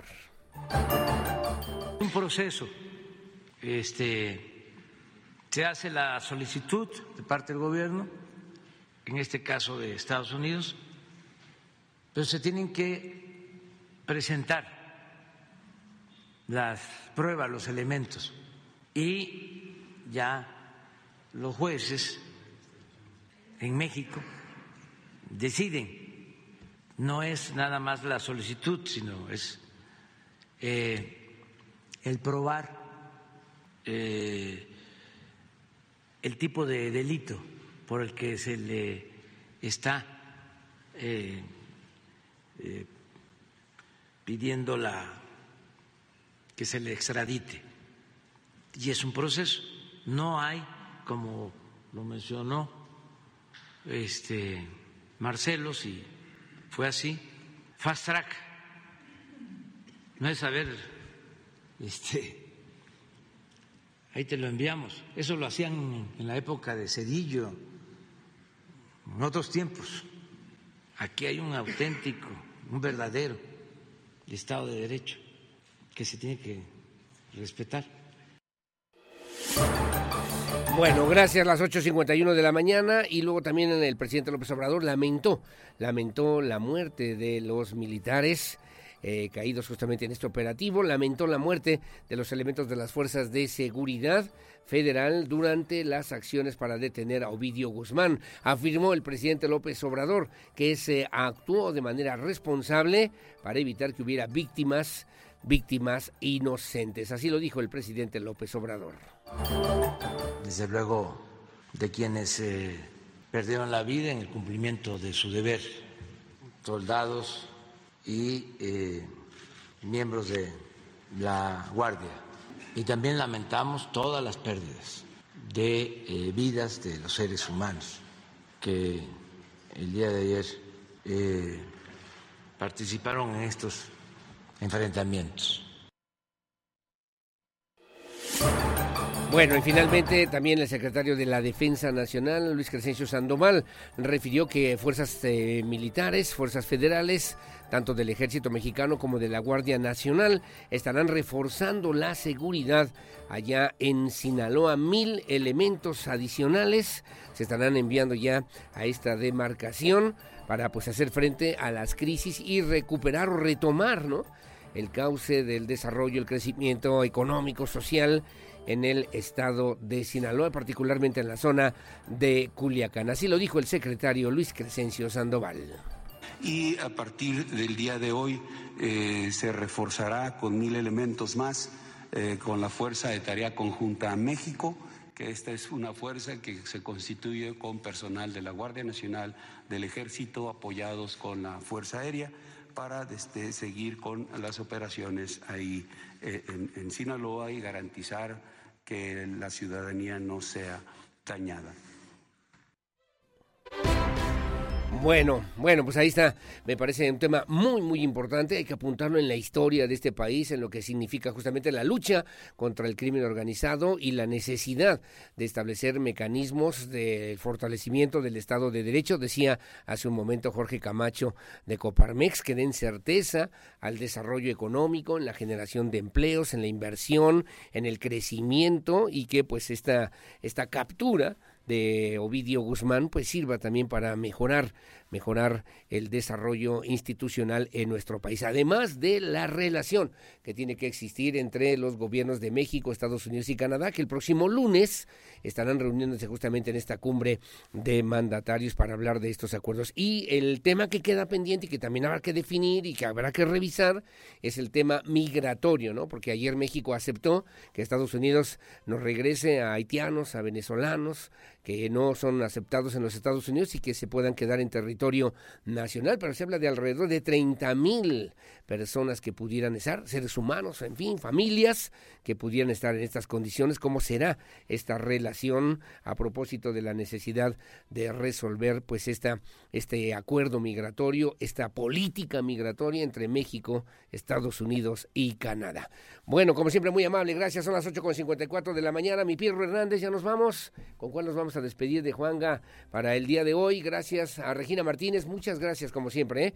Gracias a, también a Lucía Peña Nava en la coordinación general informativa. Y bueno, a usted que nos hace favor de sintonizarnos, de seguirnos desde las 6 de la mañana a través de la 107.5 de la frecuencia modulada. Yo soy Aurelio Peña, le agradezco su compañía, pero por doble, le agradezco doble el favor de su confianza. Siempre siempre con la fuerza de la verdad. Y como siempre también lo invito a que siga aquí en la 107.5 de FM, en el mejor spa radiofónico con Grace Albani y Olivia Lara. Gracias en este, en este toma. Está, Grace está de vacaciones.